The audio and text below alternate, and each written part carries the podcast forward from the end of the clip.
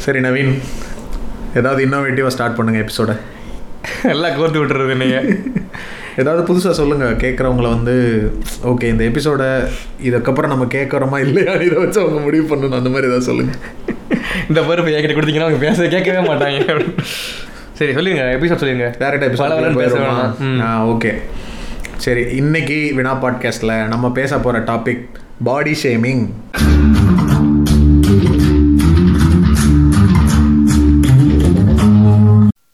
இப்போ சொல்லுங்கள் இந்த எபிசோட் எதுக்காக இன்னைக்கு நம்ம பேசுகிறோம் எந்த எது இதை எடுக்கணும்னு எதுக்காக நினச்சோம்? அதாவது சில புக்லாம் படித்தேன் இந்த விஷயம் பெருசாக நம்ம கவர் பண்ணலையோ அப்படிங்கிற மாதிரி நினச்சிட்டு இருந்தேன். அந்த இந்த மெயினாக வந்து பாடி ஷேமிங் நிறைய இருக்குது. நான் வந்து மெயினாக ட்ரிகர் வந்து காரணம் வந்து இந்த கருப்பு வெள்ளைங்கிற டிஃப்ரென்ஸ் ஸ்டீரியோ டைப் கருப்புன்னா இப்படி இருக்கணும் கருப்பாக இருக்கவங்க இப்படி இருப்பாங்க வெள்ளையாக இருக்கவங்க இப்படி இருப்பாங்க அப்படிங்கிற மாதிரி நிறைய ஸ்டீரியோ டைப்ஸ் இருக்குது. இதில் ஏகப்பட்ட பேக்ரவுண்ட் இருக்குது. அதெல்லாம் பேசலாம் அப்படின்னு நினச்சேன். சரி அதை மட்டும் ஸ்பெசிஃபிக்காக பேச வேணாமே. பாடி ஷேமிங்னு நிறைய இருக்குது. ஸோ ஒரு ஒரு ஓவராலாக பேசலாம் அப்படின்னு நினச்சி தான் அந்த ஐடியா எடுத்தது. நானுமே ரீசெண்டாக ஒரு வீடியோ ஒன்று பார்த்துருந்தேன். அந்த வந்து ஆனந்த் நீலகண்டன் ஒரு ரைட்டர் இருப்பார். அவரோட ஒரு இன்டர்வியூவில் வந்துட்டு அவர் மற்ற விஷயங்கள் அவர் பேசினதெல்லாம் வேற. அவர் சொன்ன ஒரு விஷயம் எனக்கு இந்த மாதிரி ட்ரிகர் ஆச்சு. இந்த மாதிரி வந்துட்டு அவர் அவர்கிட்ட கொஸ்டின் கேட்டவங்க வந்துட்டு உங்கள் கதைகளில் வந்து பிளாக் ஒயிட் இல்லாமல் வந்துட்டு எல்லாமே கிரே ஸ்கேல் கிரே கேரக்டர்ஸாக தான் இருக்குமா அப்படின்னு கேட்டோன்னே அதுக்கு வந்து அவர் சொன்னார் நீங்கள் ஃபர்ஸ்ட் ஆஃப் ஆல் எதுக்கு வந்துட்டு கலரை போய் கேரக்டர் கூட ஒப்பிட்டு பார்க்குறீங்க பிளாக்னா அது கெட்ட கேரக்டர் ஒயிட்னா அது நல்ல கேரக்டர். நடுவில் நம்மளே நிறைய இடத்துல சொல்லியிருக்கோம். அந்த? கிரேங்கிறதே ஒரு மிக்சடுன்றதை எதை வச்சு நம்ம சொல்கிறோம் அந்த மிக்சிங்கில் வந்துட்டு ஏன் நம்ம பிளாக்கை வந்து நெகட்டிவ்க்கும் ஒயிட்டுக்கு இதெல்லாம் ஏன் நம்ம அட்ரிபியூட் பண்ணுறோன்ற மாதிரி அவர் கேட்டாரா? அது ஒரு ட்ரிகராக இருந்துச்சு. ஆமாம் ஏன் நம்ம இப்படி பண்ணுறோம் அப்படின்னு. சரி அது அதான் நீங்கள் சொன்ன மாதிரி அதுலேருந்து ஆரம்பித்தோம்னா ஒட்டு மொத்தமாக பாடி ஷேமிங்கில் என்னென்னலாம் இருக்குன்ற மாதிரி கவர் பண்ணலாம். சரி ஓகே ஃபஸ்ட்டு பாடி ஷேமிங்னா என்ன? என்ன மாதிரியான பாடி ஷேமிங் ரொம்ப பொதுவாக காமனாக டக்குன்னு நம்ம இதை ஆரம்பிச்சோடனே நம்ம மைண்டுக்கு வர்ற விஷயங்கள் என்ன? உங்களுக்கு என்ன தோணுது? ஜென்ரலாக பாடி ஷேமிங் டெஃபனிஷன் என்னன்னு பார்த்தேனா அதுவே சர்ப்ரைசிங்காக இருந்துச்சு. அப்படியா? Body shaming is the action or inaction of subjecting someone to humiliation and criticism for bodily features இன்ஆக்ஷன்ங்கிற வார்த்தையே எனக்கு. எனக்கு அதான் அதான் நல்லா இருக்காது. ஒருத்தர் ஒருத்தர் வந்து கிண்டல் பண்ணுறப்ப எத்தனை பேர் வந்து இப்படி பண்ணக்கூடாது அப்படின்னு சொல்லுவோம். அதே பண்ண மாட்டோம்ல. அதுவுமே பாடி ஷேமிங் தான் அப்படின்னு சொல்கிறாங்க நைஸ் ப்ரிப்பேர் பண்ணியிருக்கீங்க பண்ணியிருக்கேன் நான் சொல்ல வந்தேன். என் ஃப்ரெண்ட்ஸ்லாம் வந்து ஏதாவது இப்போ நான் ஏதாவது பண்ணேன்னு வச்சுக்கோங்களேன். இருடா அவனுக்கு ஆப்போசிட்டாக ஒரு பாட்காஸ்ட் ஆரம்பிச்சு நீ பண்ணுறது தப்பெல்லாம் இல்லை அது என்ன சொல்ல வந்தேன் அப்படின்னா அட்லீஸ்ட் இந்த மாதிரி பேசி வச்சோம்னு வச்சுக்கோங்களேன். நாளை பின்ன நம்மளை நம்மளை பார்த்து கேட்பாங்க. இப்படி பேசுனீங்களா நீ ஏன் இப்படி பண்ணலாமா அப்படின்னு கேட்பாங்க. நாங்கள் அதிலே உண்மையை ஒத்துக்கிட்டோம் அப்படின்னு சொல்லிடலதா அப்படி இல்லை மாறுறது. அதுக்காக மாறுறது. இந்த மாதிரி கலருன்றது மட்டும் இல்லை கலர் ஒரு ரொம்ப வைடான ஒரு ஆல் ஓவர் த வேர்ல்டு இருக்கிற ஒரு ரொம்ப காமனான ஒரு பாடி ஷேமிங்கான ஒரு ஃபீச்சர்ஸ் ஃபீச்சரில் ஒன்று இன்னொன்று அதே மாதிரி அவன் பாடி ஷேப்பு வெயிட்டு இந்த மாதிரி ஓவர் வெயிட் இருக்கிறது இல்லை ரொம்ப தின்னாக இருக்கிறது இல்லை ஹைட்டு குள்ளமாக இருக்கிறது உயரமாக இருக்கிறது முடி சொட்டையாக இருக்குது முடி கம்மியாக இருக்குது இது ஏகப்பட்டது இருக்குது ஆக்சுவலாக நிறைய சொல்லலாம். இப்போ சிலருக்குலாம் பல்லு கொஞ்சம் ஏத்தன மாதிரி இருக்கும். அதை ஒரு கிண்டல் பண்ணுவாங்க. பிம்பிள்ஸ் இருக்கிறது. பிம்பிள்ஸ் இருக்கிறது ஒரு ஸ்கார் இருக்குது. உடம்புல எங்கேயா ஸ்கார் இருக்குது. இது எங்க இருந்து ஆரம்பிக்குது? இதோட ஸ்டார்டிங் பாயிண்ட் என்னவா இருக்கு? இப்படிலாம் யோசிச்சு பார்த்தோம் அப்படின்னா இதை வந்து லைக் வெளியில இருந்தோ நீ ஒரு வயசுக்கு அப்புறம் நீ கொஞ்ச நாள் வளர்ந்து வெளியே வந்ததுக்கு அப்புறம் அப்பதான் வந்து இதுனா உனக்கு நீ இதெல்லாம் நீ ஃபீல் பண்ணுவ அப்படிலாம் எதுவுமே இல்லை. நம்ம பிறந்ததுல இருந்து வீட்டுக்குள்ள வர. வளர்க்குறதுக்கு முன்னாடியே. பிறக்கிறதுக்கு முன்னாடியேவா குங்குமப்பூ. ஓ அப்பயா? கரெக்ட் கர்ப்பமா இருக்கும்போது குங்குமப்பூ கொடுத்தா அப்பதான் குழந்தை வந்து கலரா பிறக்கும். கலரா பறக்கும். அப்படின்னு ஆரம்பிச்சிருதுல்ல. இத்தனைக்கும் எந்த எவிடன்ஸுமே இல்லை. சாஃப்ரான் வந்து ஃபேர்னஸ் கொடுக்கும் ஸ்கின் லைட்டிங் பண்ணுங்கிறது எவிடன்ஸ் இருக்குங்க. இல்லைங்க. பால் இருக்குல்ல. ஆமா. பால்ல குங்குமம் போட்டு போட்டா சிவப்பாகுது. ஆகுதுல்ல? ஆகுது. அதாங்க எவிடன்ஸ் இவ்வளவு இவ்வளவு எவிடன்ஸ் பான் பராக் கொடுத்து போனா கூட சிவப்பாகும். இதெல்லாம் ஒரு பேச்சா? இவ்வளவு எவிடன்ஸ் இருக்கு. அதான் அப்படி நம்மள வந்து சின்ன வயசுல இருந்து இதெல்லாம் வந்து பாடி சொல்லிடுறேன். சாஃப்ரான் சொன்னதுனால. சாஃப்ரான் வந்து நல்ல எஃபெக்ட்ஸ் இருக்குது ஆனா. சாஃப்ரான் நல்ல எஃபெக்ட்ஸ் இருக்குது. பிபி குறைக்கும். அந்த மாதிரி நிறைய நல்ல எஃபெக்ட்ஸ் இருக்குது. அது படிச்சுக்கோங்க. ஆனா வந்து நிறைய சாப்பிட்டாலுமே ப்ராப்ளம்ஸ் இருக்குது. அந்த மாதிரி நிறைய சாப்பிடவும் கூடாது. இப்போ எல்லாருமே வந்துட்டு ஒரு ரொம்ப பேடான இன்டென்ஷன்ல இவனை இவன் எப்படி குண்டா இருக்கான் பாரு அப்படிலாம் கேட்குறாங்களான்னு தெரியல. அவங்களும் ரொம்ப கேஷுவலாகவே தான் கேட்குறாங்க ஏன்னா இது அவ்வளோ தூரம் நார்மலைஸ்டா இருக்கு. இப்போ நம்ம ஊர்ல வந்துட்டு ஒருத்தனை வந்து ரொம்ப நாளுக்கு அப்புறம் நீ மீட் பண்றேன்னா அவன்கிட்ட என்ன கேள்வி கேட்கறதுனே உனக்கு தெரியாது. என்னடா நல்லா இருக்கியா? அப்படி கேட்கணும். சரி நல்லா இருக்கு. அதுக்கப்புறம் என்ன கேட்பேன் என்னடா இழைச்சிட்ட? ஆ, அதானே கேட்டாகணும் வேற ஆப்ஷன் இல்லையே. இன்னொன்னு நல்ல க்ளோஸ் ஃப்ரெண்ட்ஸ் நல்லா தெரிஞ்சவன் அப்படின்னாலே வந்து நான் நிக்னேம் வச்சு தான் கூப்பிடணும் அப்படிங்கிற மாதிரி நம்ம ஊர்ல இருக்குல்ல. இப்போ வந்து ஒருத்தன் குண்டா இருக்கா அப்படின்னா டே குண்டான் கூப்பிட்றவன் தான் நல்ல close friend excuse me mister Naveen அப்படின்னு கூப்பிட்றவங்களாம் வந்து நல்ல ஃப்ரெண்டு கிடையாது அப்படிங்கிற மாதிரி நம்ம ஊர்ல ஒரு கருத்தாக்கம் நிலவுது இல்லையா? ஆமா இந்த ஃப்ரெண்ட்ஷிப்ல அது ஒரு பிரச்சனை இருக்கு. அதாவது அஹ், ஒருத்தன் வந்து ஒரு ஃப்ரெண்டு வந்துட்டு அடிபட்டு ஹாஸ்பிட்டல்ல கிடக்கான் அப்படின்னா வந்து ஒரு ஒரு ஃப்ரெண்டு வந்துட்டு போய் என்ன பண்ணுவானா நல்லா இருக்கியாடா ஓகே வாடா அப்படின்னு கேட்பானா? ஃப்ரெண்டு தான் இன்னும் சாகலையாடான்னு கேட்பானா. அதெல்லாம் டாக்ஸிசிட்டிடா ஓகே அது ஒரு ஒருத்தருக்கும் ஒரு ஒரு கம் கன்வீனியன்ஸ் லெவல் இருக்கும் தான் சரி அது வேற டாபிக் அதுக்கு இன்னொரு நாள் வருவோம். இப்போ இந்த பியூட்டி ஸ்டாண்டர்ட்ஸ் நம்ம சொன்னதே எப்படி சொசைட்டியில் வந்து பெருசாக இவ்வளோ ரூட்டடாக ஆனதுக்கு காரணம்னு யோசிச்சு பார்த்தோம்னா கல்ச்சுரலாகவே இருக்கு. அது ஒன்று அந்த கல்ச்சுரலாக வந்ததுக்கு மேபி நிறைய ரீசன்ஸ் இருக்கலாம். கலோனியல் பீரியட்ஸில் நடந்த விஷயங்களா இருக்கலாம். லைக் யூஸ்வலாக சொல்கிற மாதிரி வெள்ளைக்கார போய் சொல்ல மாட்டான். இல்லை வெள்ளைக்காரன் தான் அதுக்கு ஒரு இந்த புக்கு தோ பரமசிவன் எழுதின பண்பாட்டு அசைவுகள் புக்கில் சொல்றாங்க. இதுக்கான காரணமே வந்து லாஸ்ட் ஒரு ஐநூறு அறுநூறு வருஷமா வந்து எல்லாருமே வந்து ஒரு லைட் ஸ்கின் பீப்புள் தான் வந்து தமிழ்நாடு நான் ஜெனரல் தமிழ்நாடு பற்றி மட்டும் பேசுகிறேன் ஓகே ஓகே தமிழ்நாடோட நேச்சுரல் கலர் கருப்பு தான் வச்சுக்கோங்களேன் டார்க்கர் ஷேட் தான். ஆனா வந்து தமிழ்நாடு ரூல் பண்ணவங்க last five hundred six hundred இயர்ஸ்ல பாத்தீங்கன்னா முகல்ஸ் வந்தாங்க அவங்க கம்பேரிட்டிவ்லி ஃபேர் ஃபேராக தான் இருப்பாங்க. அதுக்கப்புறம் வந்து தெலுங்கு விஜயநகர கிங்டம் அவங்களாம் இருந்தாங்க. அவங்களுமே பிராமின்ஸ் அவங்களுக்கு அடுத்து இருக்கிறவங்களாம் ஓரளவு ஃபேராக தான் இருப்பாங்க. அவங்க அப்புறம் வந்து இப்போ இங்கிலீஷ் இந்த மூணு இந்த major part of the people who ruled Tamil Nadu வந்து அவங்க வந்து ஆட்சியில் இருக்கவங்க ப்ரீஸ்ட்லியாக இருக்கவங்க வந்து கொஞ்சம் உய- உயர்ந்தவங்களா இருக்கிறதுனால வந்து அவங்க வந்து வெள்ளையா இருக்காங்க. கீழே இருக்கவங்க எல்லாமே கருப்புங்கிறனால ஒயிட் சுப்பீரியாரிட்டி அப்படிங்கிற மாதிரி ஒரு இது வந்துருச்சு. அப்படின்னு சொல்றாரு. உங்களுக்கு உங்களுக்கு கொலை போட்டு நான் இதை பேசிட்டு இல்லை இல்லை அதான் அந்த நான் வந்து ஒரு இது சொல்லலாம்னு நினைச்சேன். அதாவது தோ பரமசிவன் என்ன சொல்றாருன்னா அப்படின்னு இந்த புத்தகத்துல தோ பரமேஸ்வரன் என்ன சொல்லியிருக்காருன்னா அப்படி சொல்லலாம் நினைச்சேன். அந்த டோன்ல வரலையோ. வராது. பேசிக்கிட்டு திருப்பி சொல்லணும். அப்படி சொல்லணும். கட் பண்ணிடுவோம் அதுக்கு ஏத்த மாதிரி என்ன சொல்றாருன்னா. இல்ல அதான் நம்ம அந்த சொசைட்டில இது ரூட் ஆனதுக்கு நீங்க சொன்ன மாதிரி இந்த காரணம் ஒண்ணு கலரை பொறுத்து இருக்கலாம். பட் இந்த எப்படி சொல்றது ஃபீச்சர்ஸ் மாதிரி இப்போ இந்த பல்ல ஏத்தி இருக்கிறது இது எல்லாமே வந்துட்டு கல்ச்சுரலாவே ரொம்ப வருஷமா பெயர்களே அப்படி இருக்கும். எங்க எங்க ஊர் சைடெல்லாம் வந்து ஒவ்வொருத்தவங்களுக்கும் ஒரு பட்ட பேர் வச்சிருப்பாங்க. அவங்களோட இப்போ பேர் ஒன்றா இருக்கும். அதுக்கு முன்னாடி ஒரு ப்ரிஃபிக்ஸ் மாதிரி ஆட் பண்ணியிருப்பாங்க ஏன்னா அப்போ எனக்கு ஏகப்பட்ட நவீன் தெரியும்னா ஒரு ஒரு நவீனுக்கு ஒரு சர்நேம் இல்லையா? இல்லை அந்த இனிஷியல் மாதிரி நம்ம வச்சுக்கிறோம்ல. கே நவீன் பி நவீன் அப்படி வச்சுக்கிறோம்ல. அது மாதிரி நான் எங்கள் ஊர் சைடெல்லாம் என்ன பண்ணுவானுங்க அப்படின்னா இந்த மாதிரி ஒரு நிக் நேம் இருக்கும். என்னது கோழி முட்டை அப்படிங்கிறது ஒரு ஒருத்தருடைய ப்ரிஃபிக்ஸு.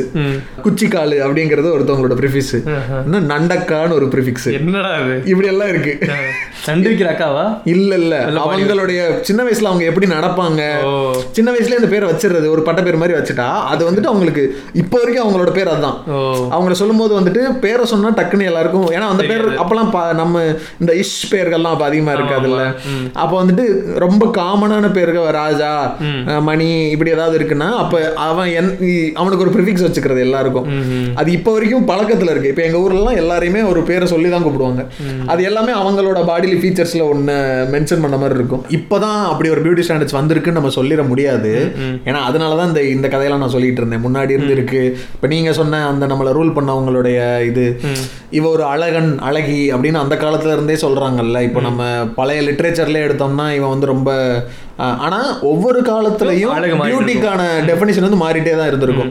இப்போ முன்னாடிலாம் வந்துட்டு கொஞ்சம் உடல் பருமனா அந்த மாதிரி இருக்கிறவங்க தான் வந்துட்டு நல்ல ஹெல்த்தியானவங்க அவங்க தான் நல்ல அழகுன்னு இருந்திருக்கும். ஆனா இப்போ நாட்கள் போக போக போக ரொம்ப ஒல்லியா ஆகிறது தான் வந்துட்டு அந்த ஜீரோ சைஸ்னு சொல்றது தான் வந்து சைஸ் ஜீரோ தான் வந்துட்டு அழகுன்னு இப்போ ஒரு- கொஞ்சம் ஒரு சில டெக்கேட்ஸ்க்கு முன்னாடி இருந்து அது வந்து ஃபிக்ஸ் ஆகி ஓடிட்டு இருக்குல்ல. கரெக்ட் நீங்க சொல்ற மாதிரி ஒரு தேர்ட்டி ஃபார்ட்டி இயர்ஸ் முன்னாடி ஹீரோயின்ஸ்லாம் பாத்தீங்கன்னா கூட அந்த சைஸ் ஜீரோ ரொம்ப ஒல்லியா இருக்கணும் யாருமே இருக்க மாட்டாங்க. அதான் இன்னைக்கு நிலைமைக்கு ஆக்சுவலாக சொல்ல போனால் இந்த லாஸ்ட் ஃபியூ டெக்கேட்ஸாக பார்த்தோம்னா இந்த பியூட்டி ஸ்டாண்டர்ட்ஸை டிசைட் பண்ணுறதும் சரி அதை சஸ்டைன்டாக வச்சுக்கிட்டே இருக்கிறதுக்கு ஹெல்ப் பண்ணிட்டு இருக்கிறதும் சரி இந்த மெயினாக வந்துட்டு மாஸ் மீடியா தான்.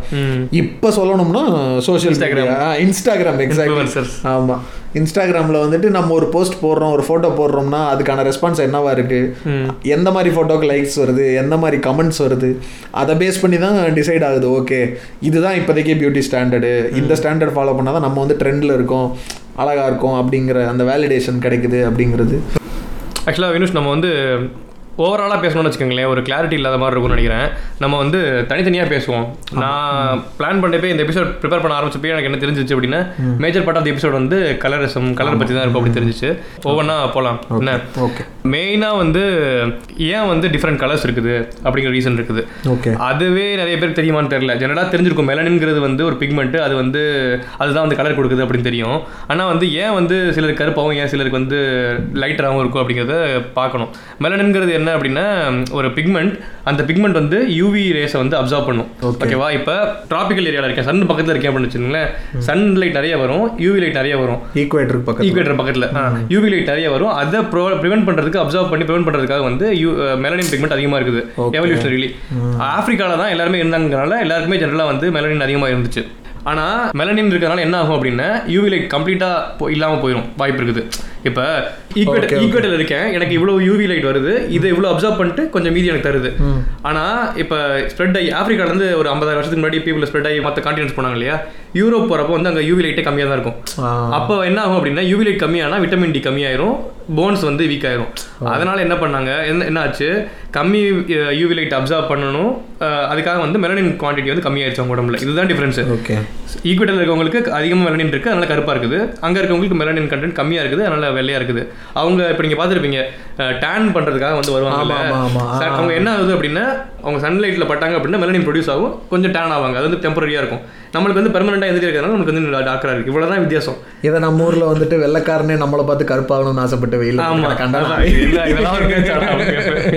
அப்படி சொல்லிக்கிட்டு. இது வந்து பேசிக்காக எனக்கு எப்பவுமே என்ன எனக்கு என்ன தோணும் அப்படின்னா சயின்ஸை கிளியராக புரிஞ்சுக்கணும்னு வச்சுக்கோங்களேன் நம்மளுக்கு நம்மளோட எல்லா பிரச்சனைக்கான விஷயமே வந்து சொல்யூஷன் இருக்கு ஆல்ரெடி ஓகேவா ஸோ வெறும் ஒரு ஒரு பிக்மெண்ட் உடம்புல இருக்க பிக்மெண்ட் வந்து இந்த ரீசன்ஸ்னால சன்லைட் அதிகமாக படுறதுனால அஹ், இந்த டிஃப்ரெண்ட் கலரில் இருக்குது. இதை புரிஞ்சுக்கிட்டு நம்ம அதுக்கப்புறம் அடுத்தடுத்து போகலாம் இப்படி பார்த்தீங்கன்னு வச்சுக்கோங்களேன் ஏன் வந்து இந்தியாவில் வந்து ஃபேர்னஸ்க்கான அதான் பேசிக்கா வந்துட்டு நம்ம லைக் நம்ம சொன்ன மாதிரி இது இது இந்த கலர் ஆகணும் நான் அப்படிங்கிற அந்த ஒரு கலர் ஆகணுன்ற ஒரு மனநிலை இருக்கு. கரெக்ட் இந்த புக்கு பத்தி நான் கண்டிப்பா ஏற்கனவே ஒரு மென்ஷன் பண்ணியிருக்கேன்.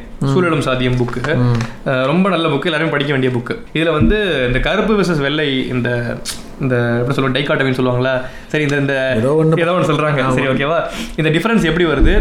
இந்- இந்தியாவுக்குள்ள எப்படி வந்து இந்த வெள்ளை அதிகங்கிற தாட் வருது அப்படிங்கிறத பத்தி சொல்றாங்க. ஆரியன்ஸ் மைக்ரேட் ஆகி வந்தாங்க இல்லையா? அவங்க வந்து யூரோப்பியன் சென்ட்ரல் யூரோப்பியன் வந்து வராங்கன்னு வச்சுக்கோங்களேன். அங்கே வந்து சூரியன் ரொம்ப கம்மியா இருக்கும். அவங்க வந்து சூரியனை வந்து வழிபட்டுட்டு இருப்பாங்க சூரியன் வர்றப்பெல்லாம் அவங்களுக்கு ஹாப்பியான பீரியட் இப்போ யூரோப்லாம் பார்த்தீங்கன்னு வச்சுக்கோங்களேன் சம்மர் பீரியட் வந்து அவங்களுக்கு ரொம்ப ஜாலியான பீரியட் அதனால என்ன பண்ணுவாங்க அப்படின்னா சூரியனை நெருப்பை இதெல்லாம் வந்து ரொம்ப சந்தோஷமான விஷயம் நல்ல இதோ சொல்லிட்டு தெய்வமாக கும்பிடுவாங்க. ஓகேவா நம்மளுக்கு இங்கே இருக்க ஏரியாவில் வந்து சூரியன் நிறைய இருக்கும். மழை இருக்காது. நம்மளுக்கு வந்து கரெக்ட் மழை இருக்காதா? அதனால வந்து எப்பவுமே நம்மளோட காட்ஸ் என்ன அப்படின்னா. இடி இடி மின்னல் மழை இந்த மாதிரி. அதுவே தெரியல லேட்டாக வந்துக்குமா என்னன்னு தெரியல ஓகேவா? ஸோ இதுதான் வந்து மெயின் ரீசன் ஆரியன்ஸ்க்கு வந்து ஒயிட் ஒயிட்டோட ஒயிட் பிடிக்கிறதுக்கான ரீசன் ஆல்சோ அவங்க வந்து ஜெனட்டிக்கலி ஸ்கின் கலரே வந்து வெள்ளை கலரில் இருக்கும். இப்படி வெள்ளை அவங்களுக்கு பிடிக்கிறதுனால இதுக்கு ஆப்போசிட்டாக இருக்க இருள் கருப்பு இது எல்லாமே வந்து கெட்டது அப்படிங்கிற மாதிரி ஆக்கிட்டாங்க. அஹ், அதனால தான் இப்போ பாருங்களேன் சவர்ணர்கள் அவர்ணர்கள் அப்படிம்பாங்க. வர்ணம் இருக்குல்ல வர்ணமே வந்து இந்த ஆரியர்களோட ஆரியர்கள் நிறமானவர்கள். அதனால அவர்கள் சவர்ணர்கள். ஓகே. திராவிடர்கள் அதாவது என்ன சொல்லுவாங்க நாகர்களா அந்த மாதிரி தா- தாசர்கள் தாசர்கள் வந்து கருப்பு நிறத்தை சேர்ந்தவர்கள் அவங்க வந்து அவர்ணர்கள். ஓகேவா? அவங்கெல்லாம் சவர்ணாஸ் நம்மளாம் வந்து அவர்ணாஸ் அப்படிங்கிற மாதிரி அந்த அந்த அந்த ஹைரார்க்கியே வந்துட்டு வர்ணம்ன்ற பேர்ல தான் மென்ஷனே ஆகுது. ஆக்சுவலாக வர்ணம்ங்கிறதே வந்து வண்ணம் தான் வந்து வர்ணமா வந்து மாறிடுச்சு அப்படிங்கிற மாதிரி சொல்றாங்க. ஈவன் இன்னும் பார்த்தீங்க அப்படின்னா காளி தெய்வம் இருக்காங்கல்ல அவங்க வந்து இந்த நாட்டார் வழிபாடுல இருந்து வந்தவங்க. அவங்க வந்து இந்த பெருந்தெய்வ வழிபாடுகள் எப்போ வந்து அப்சர்வ் பண்ணப்பட்டுட்டாங்களோ அப்போ வந்து ஒரு கதை கதை உருவாகுது. எப்படி அப்படின்னா சிவபெருமான் வந்து சிவபெருமானோட ஒய்ஃப் தானே பார்வதி. அவங்களுக்கு பார்வதியை தான் காளி கூட வந்து இது பண்ணிப்பாங்க. அது அது அதுவும் எப்படி அப்படின்னா சிவபெருமான் வந்து கிண்டல் பண்றாராமா பார்வதியை பார்த்து நீ வந்து ஒரு அவரே பாடி சேவிங் பண்ணிருக்காரு. அவர் பாடி ஷேப் பண்ணிருக்காரு. சிவபெருமான் வந்து சொல்றாங்களாமா நீ வந்து கருப்பி அப்படிங்கிறாங்களாமா? அதனால காளான்னா பிளாக்னு அர்த்தம் காளா, கருப்பு அப்படிங்கிறனால அவர் என்ன சொல்றாரு அப்படின்னா என்னோட சிவந்த உடலை நீ தழுவி இருக்கிறது வந்து ஒரு கரும் பாம்பு வந்து சந்தன மரம் தழுவி இருப்பது போல இருக்குங்க அப்படிங்கிறாரு இருக்கட்டும்டா அப்படின்றது.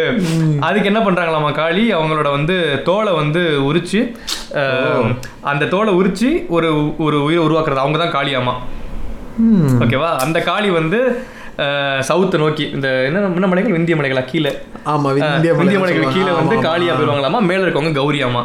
அப்படி இருப்பாங்களாமா? ஆனா இங்க பெங்கால் சைடு அந்த சைடு எல்லாமே இந்த காளியோட இது இருக்குல்ல.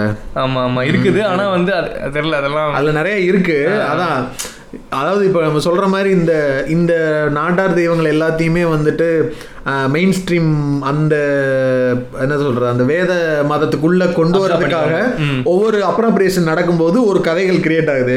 அந்த கிரியேட் ஆகிற கதையாவது கொஞ்சம் நியாயமா கிரியேட் ஆகுதா? அதுவும் பாடி ஷேமிங்க என்கரேஜ் பண்ற மாதிரியே தான் கிரியேட் ஆகுது. நீ கருப்பா இருக்க அதனால நல்லா இல்லைன்னு சொன்னதுனால அவங்க வந்துட்டு தன்னையே பிரிச்சு இன்னொரு சாமியா உருவாக்கிக்கிட்டாங்கன்ற மாதிரி கதை வருது. இதே மாதிரி பாத்தீங்க அப்படின்னா அதான் கருப்புனாலே அச்சத்தையும் சீற்றத்தையும் கொண்ட மாதிரி. இப்ப காலன்னு சொல்லுவாங்க. யமனுக்கு வந்து இன்னொரு பேர் காலன்னு காலன். சொல்லுவாங்க. காலன்கிறது அதுவும் கருப்பு சம்பந்தப்பட்டது தான். அப்படியா? நான் வந்து காலன்னா நான் இது நினைச்சிட்டு இருந்தேன் இவ்வளவு நாள். டைம் அவர் டைம் முடிஞ்ச உடனே நம்மளை கொண்டுறாரு அதனால காலன் அப்படின்னு அப்படிலாம் கிடையாது. அதாவது இறப்புக்கான தெய்வம் வந்து கருப்பா தான் இருக்கவங்க அவங்க வந்து Bad omen. Bad omen correct அப்படி வச்சிருக்காங்க. இதே வந்து யமனோட வாகனம் வந்து கருப்பு. எருமை, கருப்பு, அப்படி. இருக்கும். அதே வந்து இவங்களுக்குலாம் வந்து பசுமாடு அந்த மாதிரி காமதேனுன்னு இருக்கும். ஆமா ஆமா. கரெக்ட். சனி சனி இருக்காங்கல்ல? சனியோட வாகனம் காக்கா. சனியும் கருப்பா இருப்பாரு. சனி கருப்பு- சனி கருப்பான்னு தெரியல. சனியோட வாகனம் எப்பவுமே வரைவாங்க அவரை. அவரோட வாகனமும் காக்கா கருப்பா கெட்டது பண்ற எல்லாமே கருப்பு. பிளாக்கா இருக்கும் இறப்ப தர்றது சனி வந்து கெட்டது தர்றது எல்லாமே வந்து கருப்பு. மத்தது எல்லாமே தேவர்கள் எல்லாம் வந்து வெள்ளை பசு வந்து வெள்ளை இது எல்லாமே வந்து அப்படியே ஆப்போசிட் எக்ஸாக்ட்லி இருக்கும். இப்படி பார்த்தா ஆனந்த் நீலகண்டன் சொன்னது எனக்கு என்னமோ ஏன்னா அப்ப பிரி- பிரிட்டிஷ் வர்றதுக்கு முன்னாடியே இந்த கதையெல்லாம் இருக்குது. நீங்க ஒரு எபிசோட்ல இது சொன்னீங்கல்ல யுகபாரதி இது சொல்லுவாரு எள்ளு பத்தி பேசுவாரு. ஆமா ஆமா எள்ளுவைய பூக்களைய பாட்டுல. ஆக்சுவலாவே வந்து இந்த எள்ளு நல்லெண்ணெய் எள்ளெண்ணெய் அந்த. ஆரிய தாக்கத்துக்கு அப்புறம் தான் வந்து கருப்பு எள் வந்து துக்க சடங்குகளுக்கும் வெள்ளை எள் வந்து வழிபாடு சடங்கு பாவிகளா. அதான். எங்க அம்மா சொல்லுவாங்க. நான் வந்து ஒரு சின்ன பிள்ளையில இருந்து ஒரு மிகப்பெரிய ரெசிஸ்டா பிஹேவ் பண்ணிருக்கேன் புட்டு செய்வாங்க. அரிசி மாவுலையும் புட்டு செய்வாங்க கேப்ப மாவுலையும் புட்டு செய்வாங்க. நான் வந்து கேப்ப மாவு புட்டு சாப்பிட மாட்டேன் இந்த மாதிரி இந்த கருப்பா இருக்க டிஷ்ஷஸே நான் வந்து வேணாம் வேணாம்னு சொல்லுவேன்னு எங்க அம்மா. இவன் அப்ப இருந்தே கருப்பு கலர்னாலே முடியாதுன்னு டேஸ்ட் கூட பண்ண மாட்டான். இப்ப என்ன கருப்பு சட்டை போட்டு சுத்திட்டு இருக்க அப்படிங்களா நோ கலர் நல்லா இருந்துச்சுங்க. நல்லா இருந்துச்சு அந்த இது இல்லாம யமனோட அக்னியை நீக்கியதற்காக இந்திரனுக்கு வந்து வெள்ளை ஏல் கொடுப்பாங்களாமா? இந்திரன்லாம் அவங்களோட காட் ஆமா ஆமா இந்திரன் தான் தேவர்களுக்கெல்லாம் தேவர். ஹெட் ஆமா ஆமா ஆனா இது ஒரு பயங்கரமான இன்ட்ரெஸ்டிங்கான ஏரியா இல்ல? இப்ப இந்த ஒரு தோப்பாவோட ரிசர்ச் இந்த நாட்டார் தெய்வம் அந்த கதைகள் எப்படி உருவாச்சு?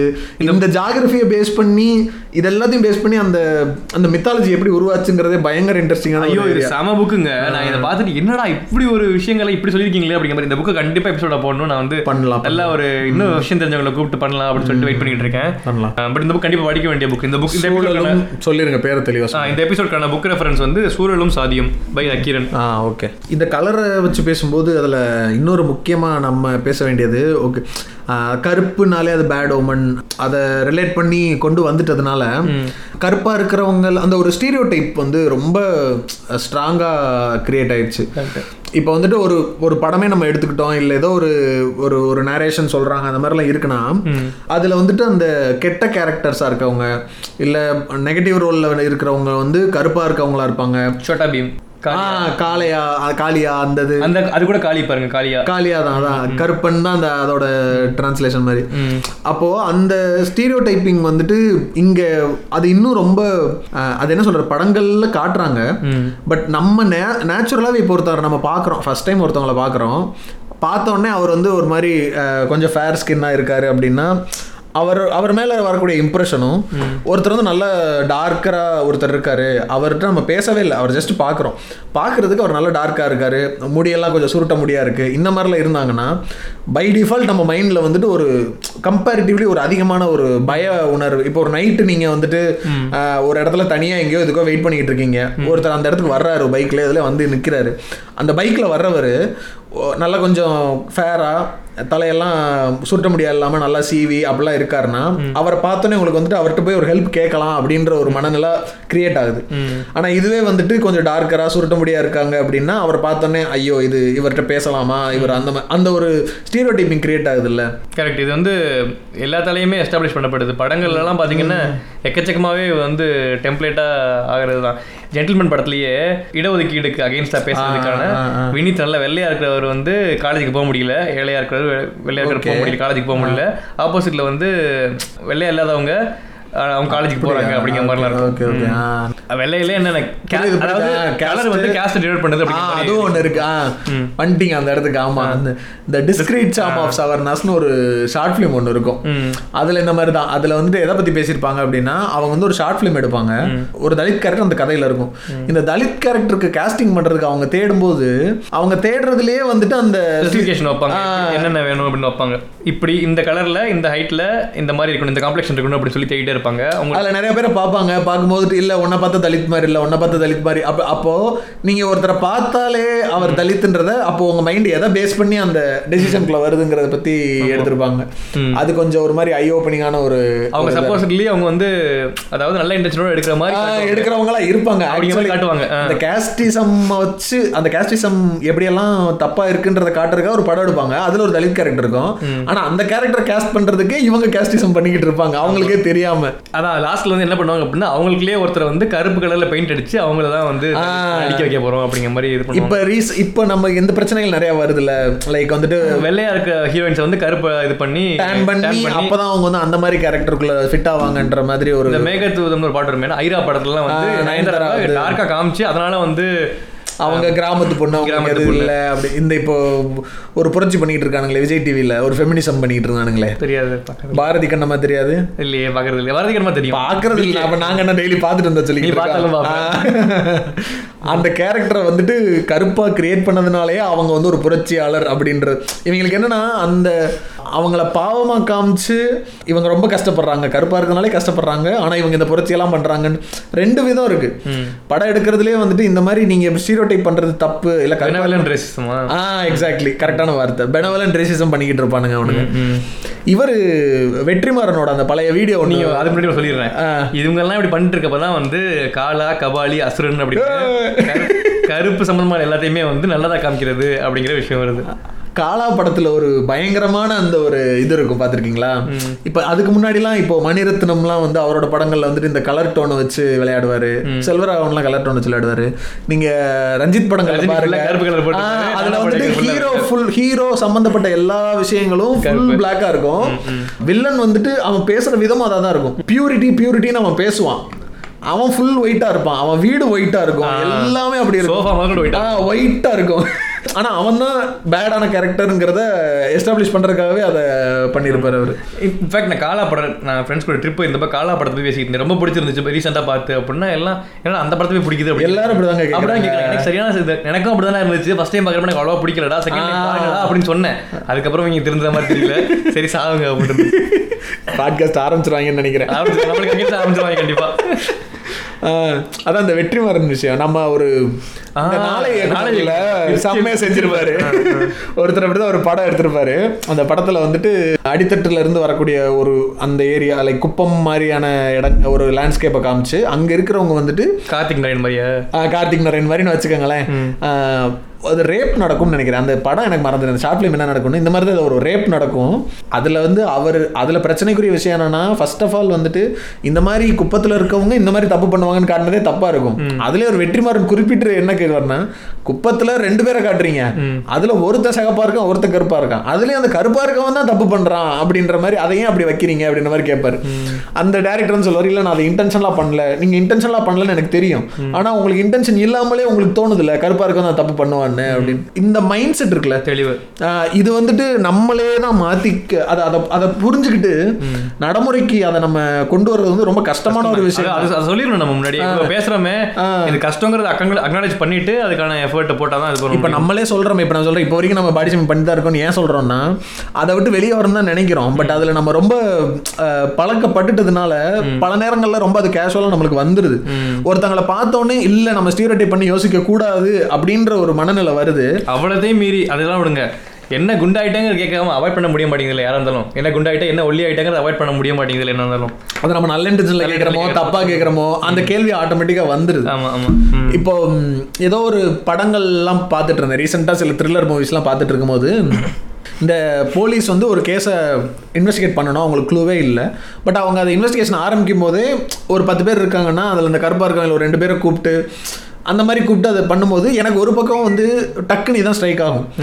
என்னடா அந்த இன்னும் அதை மெயின்டைன் பண்ணுறாங்களே அந்த கருப்பாக இருக்கவங்களாம் அப்படி ஒன்று வரும். இன்னொரு பக்கம் க்ளூவே இல்லாத ஒரு கேஸில் அவங்க யாரை சந்தேகப்பட முடியும் அப்படின்னு ஒரு கொஸ்டின் வரும். அதுக்கு இவங்க தான் சந்தேகமாக வர்றாங்கன்றது தப்பு தான் அந்த ஆனால் அவங்கள தான் சந்தேகப்படுற வர அது சந்தேகப்படுற மாதிரி வந்துருச்சுன்றதுக்கான காரணமே இந்த இத்தனை வருஷத்தோட கண்டிஷனிங் தான். கரெக்ட் கரெக்ட் இது மீடியாலாம் இந்த மாதிரி இருக்குது. ஆனால் ஜென்ரல் வந்து இண்டஸ்ட்ரீஸ் எப்படி பிஹேவ் பண்ணுது? ஃபேஷன் இண்டஸ்ட்ரி இந்த பியூட்டி ஸ்டாண்டர்ட்ஸ்லாம் டிஃபைன் பண்ணுறது யாரு? எப்படிங்கிறதையும் பார்க்கணும். இந்த இந்த இந்த ஃபேர்னஸ் க்ரீம்ங்கிறது ஒரு ஒரு பயங்கரமான ஒரு மித்துன்னு சொல்லலாமா? இல்லை ஒரு ஸ்கேம்னு சொல்லலாம்? ஸ்கேம் தான் சொல்லணும். அந்த வார்த்தை தான் தெரியல ஆமா. இது இது ஒரு விஷயம் சொல்லுவாங்க. இது உண்மையா இல்ல கான்ஸ்பிரசி தேரியா என்னமோ தெரியல. ஐஸ்வர்யா ராய் வந்து உலகளி பட்டம் வாங்கினதே வந்துட்டு ஃபேர்னஸ் ப்ராடக்ட்ஸை இந்தியாவில் செல் பண்றதுக்கு தான் ஒரு சொல்லுவாங்க. அது அது அதுக்கான ஆத்தென்டிக்கான சோர்ஸ் எல்லாம் ஃபேர்னஸ் க்ரீம்ங்கிறதுக்காகவான் இல்லை பயங்கர மார்க்கெட் இருக்கு ஃபேஷன் இண்டஸ்ட்ரியில் அந்த ஃபேஷன் இண்டஸ்ட்ரி வந்து டெவலப்பிங் கண்ட்ரிஸ் தேர்ட் வேர்ல்ட் கண்ட்ரீஸ்ல கொண்டு வரணுங்கிறதுக்காகவே வந்து பர்பஸ்ஃபுல்லாக வந்து இங்கே ஆமா அப்போ வரைக்கும் இவங்க கலர் ஆகணும்ன்ற மைண்ட் செட் இருந்தாலுமே நேச்சுரல் ப்ராடக்ட்ஸ் தான் யூஸ் பண்ணிட்டு இருந்தாங்க. இப்போ மஞ்சள் பூசுவாங்க இந்த கடலை மாவு இப்படி தான் இருப்பாங்களே தவிர க்ரீம்குள்ள என்டர் ஆகிறதுக்கு ரொம்ப ஹெசிடேட் பண்ணுவாங்க. அப்போ இந்தியால இருந்து ஒரு ஒருத்தர் வந்துட்டு மிஸ் வேர்ல்ட் ஆகுறோம் மிஸ் யூனிவர்ஸ் ஆகுறாங்க. அப்போ அவங்க வந்து பயங்கரமா மார்க்கெட் பண்ணப்படுறாங்க. இந்தியாவோட உலக அழகி உலக அழகின்னு பயங்கரமா மார்க்கெட் பண்றாங்க. அப்போ ஐஸ்வர்யா இப்போ இப்போ இந்த ஸ்டாண்டர்ட்ஸை வச்சு பார்த்தாலுமே ஐஸ்வர்யா ராய் தான் அழகு. அவங்கள தவிர அந்த டைம்ல இருந்து வேற யாருமே அழகு இல்லைன்னு அர்த்தமா? அப்படி கிடையாது. அந்த அவங்க அந்த பார்ட்டிசிபேட் பண்ணிட்டாங்க. பார்ட்டிசிபேட் பண்ணதுல அதுல சில அதான ஆட்டிடியூடு நிறைய விஷயங்கள் அதை எவால்வேட் பண்ணி தான் அந்த மிஸ் வேர்ல்டெல்லாம் அவங்க டிசைட் பண்றாங்க. ஆனா அதை ஜெயிச்சதுக்கு அப்புறம் உலக அழகின்ற ஒரு பட்டத்தை வச்சு இந்தியாவுக்குள்ள வரும்போது இந்தியன் மனநிலை என்னவா இருக்குன்னா உலகத்திலேயே இந்த பொண்ணு தான் அழகு. இப்போ வந்துட்டு ஒரு படத்துல வந்துட்டு இப்போ ஃபோ- சும்மா ஒரு பேச்சுக்கு எடுத்துவோமே இப்போ ஐஸ்வர்யா ராய் இருக்காங்க. அவங்க டைம்லயே நடிச்சிட்டு இருக்கிற இன்னொரு பாலிவுட் ஹீரோயின் யாரோ ஒருத்தவங்க இருக்காங்கன்னு வச்சுக்கோமே. இப்போ தமிழ்நாட்டுல அந்த ரெண்டு பேர்ல யாராவது ஒருத்தவங்க நடிக்கிறாங்க ஒரு படத்துல நடிக்கிறாங்கன்னா அந்த இன்னொரு ஹீரோயின் பத்தி பெருசா தெரிஞ்சிருக்காது. இப்போ ஷில்பா ஷெட்டியே எடுத்துக்காங்களேன் ஷில்பா ஷெட்டி சில படங்கள் நடிச்சாங்க. ஷில்பா ஷெட்டி ஒரு பாலிவுட் ஹீரோயின் அப்படிதான் போச்சு. ஆனா ஐஸ்வர்யா ராய் வந்து ஜீன்ஸ்லயோ இருவர்லயோ நடக்கும்போது நடிக்கும்போது உலக அழகியே வந்து நம்ம இதுல நடிக்கிறாங்க. அப்ப அந்த ஒரு மைண்ட் செட் கிரியேட் ஆயிருச்சு அப்போ ஐஸ்வர்யா ராய் வந்து ஃபேர் அண்ட் லவ்லி ஆட்ல வந்து நடிக்கிறாங்க. ஆஹ் இதை நான் யூஸ் பண்ணேன் எனக்கு கான்ஃபிடன்ஸ் வந்துச்சு. அதனால- அப்போ ஓ அப்போ உனக்கு நீ ஒரு பொண்ணா இருக்க நீ வந்து உனக்கு கான்ஃபிடன்ஸ் வரணும் நீ முன்னேறணும் அப்படின்னா நீ ஃபேரா இருக்கணும் அதுக்கு இந்த க்ரீமை யூஸ் பண்ணணும். அப்படிதானே அது? ஐஏஎஸ் எக்ஸாம்க்கு யூஸ் ஆகுது. அதான் பேசிக்கா அது வந்து என்னன்னா அந்த ஆடோ எல்லாம் இப்போ வரைக்குமே கொஞ்சம் ஒரு அஞ்சாறு வருஷத்துக்கு முன்னாடி வரைக்கும் அந்த மாதிரி ஆடு வந்துட்டு இருந்துச்சு. இப்போ கொஞ்சம் சுதாரிச்சுக்கிட்டாங்க. கால் அவுட் பண்ணதுக்கு அப்புறம் இப்போ விவரமா வந்துட்டு கான்செப்டை மாத்தி நீ படி அதோட சேர்த்து இதை போட்டுக்க. அப்படி லைட்டா உள்ள அப்படி பின்னாடி சொல்கிற மாதிரி சொல்கிறானுங்க அதேதான். இன்டர்வியூன்னு ஒரு கான்செப்டை வச்சுக்கிட்டு இல்ல இந்த ரிசப்ஷனிஸ்ட்ன்ற ஒரு கான்செப்டை வச்சுக்கிட்டு இந்த ஃபேர்னஸ் கிரீம் வந்துட்டு சுத்தி சுத்தி சுத்தி அந்த நீ அந்த அந்த இடத்துல பாஸ் ஆகணும்னா உனக்கு இது வேணும். இன்டர்வியூல நீ படிச்ச ஆன்சர் பண்றதெல்லாம் தவிர நீ போறது உன்னோட லுக்ஸ் ஃபேர்னஸ் கிரீம் இதை பண்ணுவானுங்க. இந்த துணி விளம்பரத்துக்காரனுங்க துணியை நீ நல்லா துவச்சு போட்டு தான். வெள்ளையா ட்ரெஸ் போட்டு போனாதான் உன்னை இதுல எடுப்பானுங்க. நான் அவனுங்க ஒரு பக்கம். ஆக மொத்தம் நாங்க படிக்கிறதுல வேஸ்ட் அதேதான். ஆக்சுவலாக ஃபேர்னஸ் க்ரீம்னால எந்த கலர் சேஞ்சும் வராதுங்கிறது கிட்டத்தட்ட ப்ரூவன் தான். எந்த எவிடன்ஸும் இல்லை அது வந்து பெட்டர் ஃபேர்னஸ் கொடுக்கும் அப்படிங்கிற மாதிரிலாம். அதையும் மீறி அதில் இருக்க மெர்க்குரி கண்டென்ட்னால வந்து நிறைய ஹெல்த் ப்ராப்ளம்ஸ் வருது கிட்னி ப்ராப்ளம்ஸ் வருது அப்படிங்கிற மாதிரி தான் ப்ரூவ் பண்ணியிருக்காங்க. நல்லது இல்ல நல்லது இல்லை யூஸ் பண்ணாதீங்கன்னு சொல்றீங்க. ஆமாம் சரி அதான். இந்த கேள்வி வர்றதுனால இப்படி ட்ரை பண்றது தப்பா? அதான் இந்த மேக்கப்ன்ற விஷயம் ஆமா அதை பத்தி கொஞ்சம் பேசிட்டே உள்ள போவோம். இப்போ இந்த டிவி ஷோஸ்லலாம் வந்துட்டு நம்ம அதை கிண்டல் பண்றாங்க அதெல்லாம் பார்க்குறோம்ல அந்த அதை அதை பத்தி பேசும்போதே எனக்கு டக்குன்னு மைண்ட்ல வர்றதே வந்துட்டு இப்போ இந்த விஜய் டிவியில் வந்து நிஷான்னு ஒருத்தங்க ஒரு காமெடியன் இருப்பாங்க. அவங்க எந்த ஷோவுக்கு வந்தாலும் அவங்க இனிஷியலாக வந்த ஷோவாக இருக்கட்டும் அதுக்கப்புறம் சும்மா கெஸ்ட் மாதிரி நடுவில் நடுவில் வர்ற ஷோவாக இருக்கட்டும் எதில் வந்தாலுமே அவங்களோட மேக்கப்பையும் கலரையும் வச்சே ஒரு அரை மணி நேரம் கண்டென்ட் ரெடி பண்ணிடுவாங்க அப்போ எல்லா இப்போ நீங்க ஹீரோ காமெடியன்ஸ் நினைச்சு பாருங்களேன். இந்த ஆர்த்தி இந்த மாதிரி ஒரு ஒரு செட் ஆஃப் காமெடியன்ஸே வெறும் அவங்க கேரக்டர் அந்த பாடி ஃபீச்சர்ஸ் வந்து ஒரு ஏன்னா அந்த பாடி ஃபீச்சர்ஸ் நல்லா இருந்துட்டா தான் அவங்க ஹீரோயின் ஆயிட முடியுமே. அதுதான். அவ்வளவுதான வித்தியாசம். அது மட்டும் தான் எங்களுக்கு பிரச்சனை. எனக்கு தெரிஞ்சு லாஸ்டா இவங்களுடைய ஸ்டாண்டர்ட்ஸ்ல வந்துட்டு லைக் ஹீரோயினா செட் ஆக முடியாது அப்படிங்கிற மாதிரி எல்லாம் இல்லாம லைக் இவங்களோட ஸ்டாண்டர்ட்ஸ் படி ஹீரோயினுக்கு எலிஜிபிளா இருந்தும் ஹீரோயின் இல்லாம ஃபுல் டைம் காமெடியா போனவங்க எனக்கு கோவை சொல்லா தான் நினைக்கிறேன். அஹ் ஆனா அவங்களே ஹீரோயினா யூஸ் பண்ணது இந்த சதிலீலாவதி படத்துல படம் படம் நடிச்சிருக்காங்க அவங்க. ஸோ அந்த மாதிரி இப்போ நீங்க சொல்ற மாதிரி அந்த வித்யுலேகா இவங்க எல்லாருமே வந்துட்டு ஒண்ணு கொஞ்சம் குண்டா இருப்பாங்க. இல்ல நம்ம இந்த இந்த படத்துல ஜாங்கிரி கேரக்டர்ல பண்ணவங்க மதுமிதா அவங்களோட லுக்ஸை வச்சு அவங்க- அவங்களோட என்ட்ரியே வந்து இங்க அழகா இல்ல. அந்த சீனே அப்படிதானே இருக்கும். நீ வந்து இது போட்டா மூஞ்சிய மறைச்சிட்டு அழகா இருக்க மூஞ்சி மறைக்கலாம் அழகா இல்லைங்கிறதா அதெல்லாம் அந்த ஓகே ஓகே படம்லாம் டாப் டு பாட்டம் கம்ப்ளீட் டாக்ஸிக்கான படம் அது. அதுல அந்த ஒரு சீன்லாம் இருக்குமே திரும்பி பார்த்தோன்னே வாந்தி எடுக்கிற மாதிரி பண்ணுவாரு. அதெல்லாம் வந்துட்டு அத அதெல்லாம் காமெடியா நம்ம கிராஸ் பண்ணி போயிருக்கோம்ல. அதை பத்தியும் பேசணும். இந்த எபிசோட்லயே நடுவுல வர்றேன். ஸோ இப்போ இதுக்கு எதுன்னா அதான் இந்த மேக்கப்ன்ற விஷயத்துல இப்போ அவங்க நிஷாவை எடுத்துக்கிட்டிங்கன்னா அவங்க வந்து ஃபுல்லா அதை வச்சு தான் கிண்டல் பண்றாங்க. அவங்களோட ஒரிஜினல் ஸ்கின் டோனையும் அவங்க ஸ்க்ரீனில் மேக்கப்போட வர ஸ்கின் டோனையும் நீங்கள் கம்பேர் பண்ணீங்கன்னா அவ்வளோ டிஃபரன்ஸ் இருக்கும். இப்போ நிறைய பேர் வந்துட்டு ஜென்ரலாக மேக்கப் போடும்போது வந்துட்டு அவங்களோட நேச்சுரல் ஸ்கின் டோனை மேட்ச் பண்ற மாதிரியான ஒரு ஷேடை ட்ரை பண்ணி பண்றாங்க. ஆனா ஜென்ரலாக முன்னாடி இருந்தும் சரி இப்போ இந்த மாதிரி இப்போ உங்க நிஷா மாதிரி ட்ரை பண்றவங்களும் சரி அந்த இண்டஸ்ட்ரியில அந்த இதுல அந்த லைம்லைட்ல இருக்கும்போது அது அவங்களுக்கு ஒரு தேவையா இருக்குல்ல? இந்த கலரா காட்டுற மாதிரி தேவையா இருக்கா? இல்ல இதை இந்த கொஸ்டினை எப்படி கேட்கலாம்னா நான் வந்து ஒரு டார்க்கர் ஷேடில் இருக்கேன். ஆனால் இன்னொரு லைட்டர் ஷேடுக்கு போகணும்னு ஆசைப்படுறேன்னா நான் அந்த மேக்கப் ப்ராடக்ட்ஸையோ அந்த ஸ்கின் கேரையோ நான் எடுத்துக்க கூடாதா அதில் ஏதாவது தப்பு இருக்கா? அதை நம்ம எப்படி அதையுமே நம்ம வந்துட்டு இல்லை நீ வந்து கருப்புனா கருப்பாவே இரு. நீ ஏன் வெள்ளையாக ட்ரை பண்றேன்னு நம்ம அதை சொல்லலாமா? இல்லை அது அதை எப்படி அந்த அதை எப்படி எடுத்துக்கிறது? இல்ல அதான். அவங்க அவங்களை எப்படி ப்ரெசென்ட் பண்ணிக்கணும்னு நினைக்கிறாங்கிறதுல தப்பு இல்லை. அவங்க எப்படி வேணா நினைச்சுக்கலாம் என்னென்ன பண்ணிக்கலாம். இங்க ப்ராப்ளம் என்ன அப்படின்னா அவங்கள அப்படி நினைக்க வைக்கிறது இந்த சொசைட்டியோட மேனிபுலேஷன் இல்லை அதுதான் அட்ரஸ் பண்ணணும்னு நினைக்கிறேன். ஒன்றும் இல்லை. இப்போ வந்து வெள்ளையா இருக்காங்க ஃபாரின்ல டேன் ஆகணும்னு நினைச்சு பண்றாங்கல்ல அதை நம்ம வந்து குறை சொல்றது கிடையாது. இப்படி ஏன் வந்து டேன் ஆகணும்னு நினைக்கிறீங்க அப்படின்னு கேட்கறது கிடையாது. அதே மாதிரி டார்க்காக இருக்கவங்க வெள்ளையா ஆகட்டும். ஆகணும்னு நினைக்கிறது ஓகே தான். அது பிரச்சனை கிடையாது. பட் வந்து அதுக்கான ரீசன் வந்து பிளாக்காக இருக்கப்ப நான் இன்ஃபீரியராக இருக்கேன் நான் சுப்பீரியர் ஆகணும் அப்படின்னு நினைச்சு பண்றது தப்பா இருக்கும்னு நினைக்கிறேன். அந்த இன்ஃபீரியாரிட்டியை நம்ம கிரியேட் பண்ணியிருக்கோம் இத்தனை. ஏன்னா நீ வந்து கிரவுண்ட் கண்டிஷன்ஸ் அதாவது சுச்சுவேஷன்ஸ்லாம் ஒரே மாதிரி வச்சுட்டு அவங்கள வந்து மாற மாற சொல்றது க- தப்பு கிடையாது. இப்போ இப்போ ரிவீலிங் ட்ரெஸ்லாம் போட்டு ஆக்ட் பண்றவங்க வந்து தப்பு சொல்லுவாங்கல்ல. ஆமா ஆமா. அஹ் நீங்க வந்து இண்டஸ்ட்ரி வந்து மேல் கேஸ் இண்டஸ்ட்ரியை வச்சுக்கிட்டு அதை எக்ஸ்பெக்ட் பண்ணி காசு வாங்க காசு சம்பாதிக்கிற ஹீரோயின்ஸ் திட்டுறோம்ல அந்த மாதிரி தான் அது. அது வந்து நம்ம பண்ணக்கூடாது கரெக்டான ஒரு கார்லேஷன் இப்போ இதை பற்றி பேசுனதுனால சொல்கிறேன் இந்த ஐஸ்வர்யா ராஜேஷ் வந்து அவங்க ஃபேமஸ் ஆனதுக்கு காரணமே வந்து எப்படின்னா ஐடென்டிஃபை பண்ணிக்கிறாங்க. தமிழ் விமன் வந்து என்னை மாதிரி டார்க்காக இருக்க ஒரு ஸ்கின் இருக்க ஒரு பொண்ணு ஒரு பொண்ணு வந்து சக்ஸஸ்ஃபுல்லாக இருக்கா மூவி இண்டஸ்ட்ரியில் அப்படிங்கிறது உங்களுக்கு ஒரு ஒரு சக்ஸஸ் அவங்களுக்கே ஒரு பர்சனல் சக்ஸஸ் மாதிரி. சேம் வந்து சாய் பல்லவிக்கு வந்து. சாய் பல்லவி வந்து பிம்பிள்ஸ் இருக்குது. என்னோட பக்கத்து வீட்டு பொண்ணு மாதிரி இருக்காங்க. அவங்க வந்து நடிக்கிறாங்க. அவங்க வந்து சக்ஸஸ்ஃபுல்லாக இருக்காங்க அப்படின்னா அது வந்து எனக்கு சந்தோஷம். இப்படி இருக்கிற இந்த சுச்சுவேஷனில் சாய் பல்லவி வந்து கிளியராக சொல்கிறாங்க ஃபேர்னஸ் ஆடுக்கு நீ அப்ரோச் பண்ணாங்க. நான் வந்து பண்ண மாட்டேன்னு சொல்லிட்டேன். ஏன்னா என்னோட தங்கச்சி வந்து ரொம்ப இன்செக்யூராக ஃபீல் பண்ணுறா அவரோட கலர்னால அவரோட காம்ப்ளெக்ஷனால அவளோட அப்பியரன்ஸ்னால அப்படின்னு. அப்படி என் தங்கச்சிக்கு இருக்குதுன்னு உலகத்தில் எத்தனை பேருக்கு இருக்கும்? இந்தியாவில் எத்தனை பேருக்கு இருக்கும்? நான் அதை என்டாஸ் பண்ண மாட்டேன் அப்படின்னு சொல்கிறாங்க ஆனால் ஐஸ்வர்யா ராஜேஷ் வந்து எதை எதுக்காக அவங்கள வந்து ஐடலைஸ் பண்ணுறாங்களோ பீப்புள் அதுக்கு அகைன்ஸ்டாக நான் வந்து வெள்ளையா இருக்கிறதுக்காக இந்த க்ரீம் போடுறேன் அப்படின்னு சொல்கிறாங்க அவங்கள ப்ளேம் பண்ணுறதுக்காக நம்ம சொல்லலை இதை.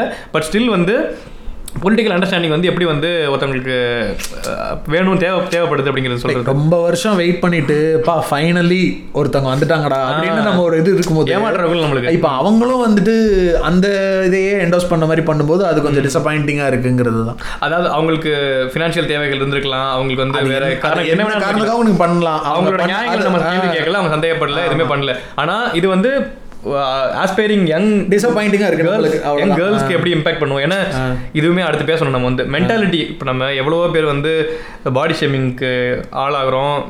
நிறைய ஹார்ஷ் எஃபெக்ட்ஸ் இருக்கும். இப்போ சைக்கலாஜிக்கலி நிறைய எஃபெக்ட் ஆகும். ஆஹ் அவங்களுக்கு சோஷியல் வெல்பீயிங் சோஷியல் கனெக்ஷன்ஸில் நிறைய பிரச்சனை வரும். ஃப்ரெண்ட்ஸ் இல்லாமல் போவாங்க. இது- மாதிரி நிறைய இருக்குது. அப்படி இருக்கிறப்போ ஒரு ஒரு ஹோப் ஆஃப் தெரியுற ஒரு ஒரு ஒரு பர்சனாலிட்டி வந்து கம்ப்ளீட்டாக ஆப்போசிட்டான ஒரு ஐடியாலஜி என்டார்ஸ் பண்ணுறப்போ வந்து பயங்கரமாக இம்பாக்ட் ஆகும். ஓரளவு இப்போ அந்த கலர் ரிலேட்டடான பிரச்சனைகளை நிறையா பேசியிருக்கோம். இதில் இன்னொரு ரொம்ப காமனான விஷயம்ன்றது இந்த ஃபேட் ஷேமிங் அது உடம்பு குண்டாக இருக்கிறது.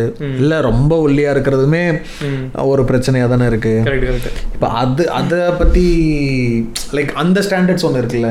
ஆஹ், ஒல்லியா இருக்கு இந்த இந்த சைஸ் ஜீரோ ஒரு ஸ்பெசிஃபிக் ஸ்பெசிஃபிகேஷன்ஸ் இருக்குது. ஆமா. சைஸ் ஜீரோவா இருக்கணும் இந்த மாதிரி ஃபேஸ் ஷேப் இருக்கணும் அப்படிங்கிற மாதிரிலாம் இருக்குது. இவ்வளவு கொலஸ்ட்ரால் தான் இருக்கணும் அப்படிங்கிற மாதிரிலாம் வச்சிருப்பாங்கன்னு நினைக்கிறேன். கொலஸ்ட்ரால் கூட பரவாயில்லங்கிறனே. அது வந்துட்டு உங்களுக்கு வந்து ஹெல்த் ரிலேட்டடாக வந்துடுது நீங்கள் வெளியில் பார்க்குறது அதில் அதுல எதுக்காக சொல்ல வந்தேன் அப்படின்னா பிளட் டெஸ்ட்லாம் எடுத்து தான் அப்படி எடுத்துட்டா பரவாயில்லங்கிற நான். அதுவுமே தப்பு அதான் தப்பு தாங்க இதுக்கு அது பரவாயில்ல பரவாயில்ல. நீங்க கொலஸ்ட்ரால் லெவல நீங்க பார்த்தோன்னே எப்படி சொல்ல முடியும்.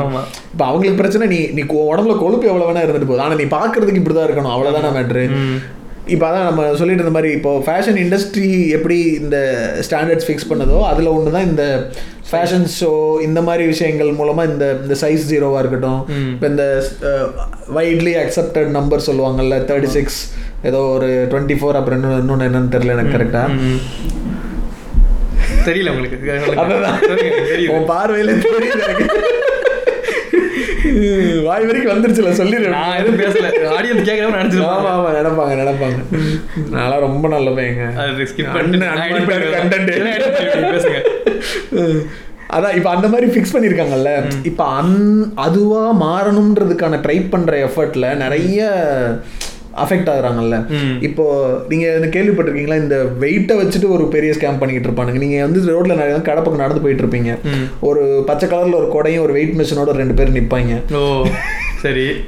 வெயிட் பார்க்குறீங்களா? வெயிட் பார்க்குறீங்களான்னு சரி நம்மளும் ரொம்ப நாள் ஆச்சே. வெயிட் பார்க்குறதுக்கு போய் வெயிட் பார்க்க போய் நிற்போம் நின்றுட்டா உங்கள் ஹைட் எவ்வளோன்னு கேட்பாங்க. பாடி மார்க்ஸ் இண்டெக்ஸ் உடனே கால் பண்ணுவானுங்க. கால் பண்ணி கால்குலேட் பண்ணிட்டு உங்களுக்கு நீங்கள் அதிகமாக இருக்கு. நாளைக்கு இந்த அட்ரஸில் வந்து மீட் பண்ணுங்க.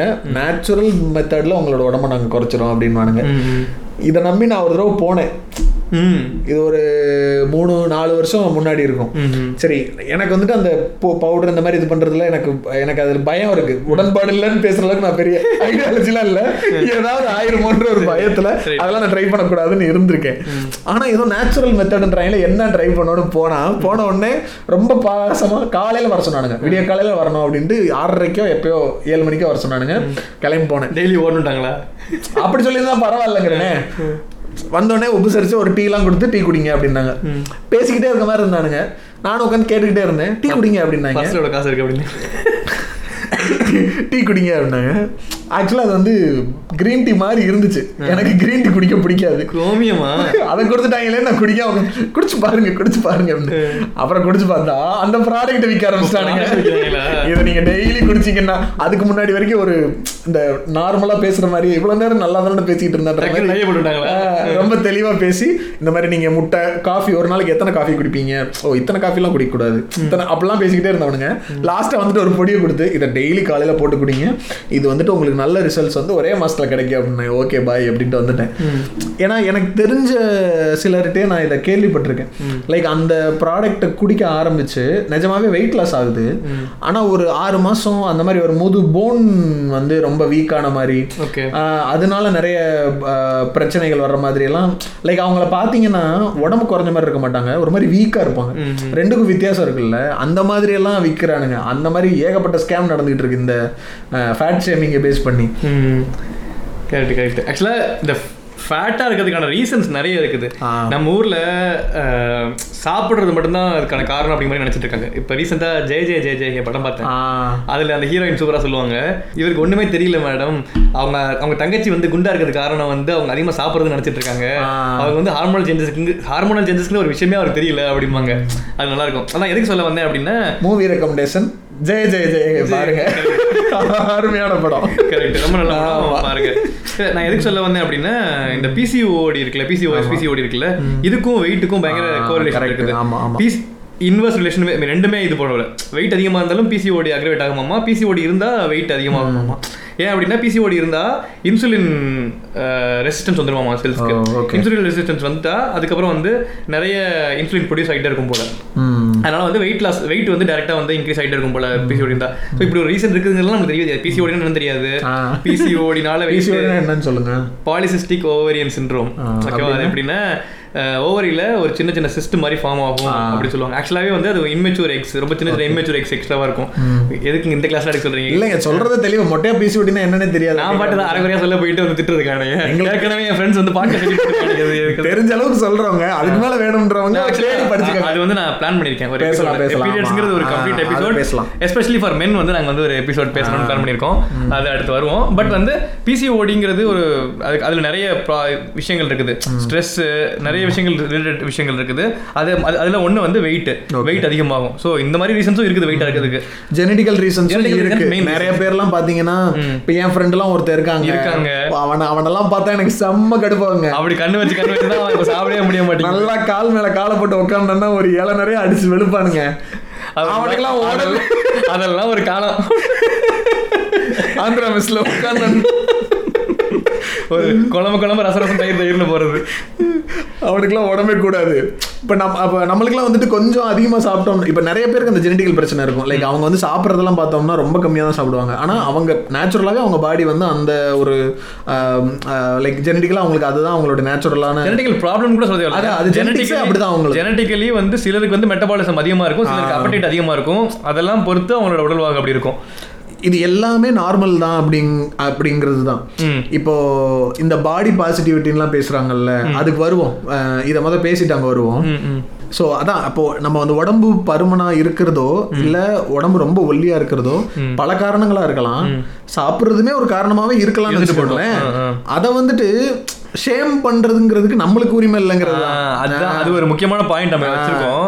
எது வந்து கேர் எது வந்து ஷேம் பண்றது? ஷேம்ங்கிறது இருக்குது. அந்த லைன் எங்கன்றது நிறைய பேர் வந்து நிஜமாவே இதோட இப்படி இருந்தா உனக்கு வந்து உடம்புக்கு ஹெல்த் ப்ராப்ளம்ஸ் வரும் ஹார்ட் ப்ராப்ளம்ஸ் வரும் அப்படின்னு சொல்றவங்க இருக்காங்க. ஒபிசிட்டிங்கிறது ஒரு ப்ராப்ளம் தான். ஒபிசிட்டிங்கிறது ப்ராப்ளம் ப்ராப்ளம் தான்.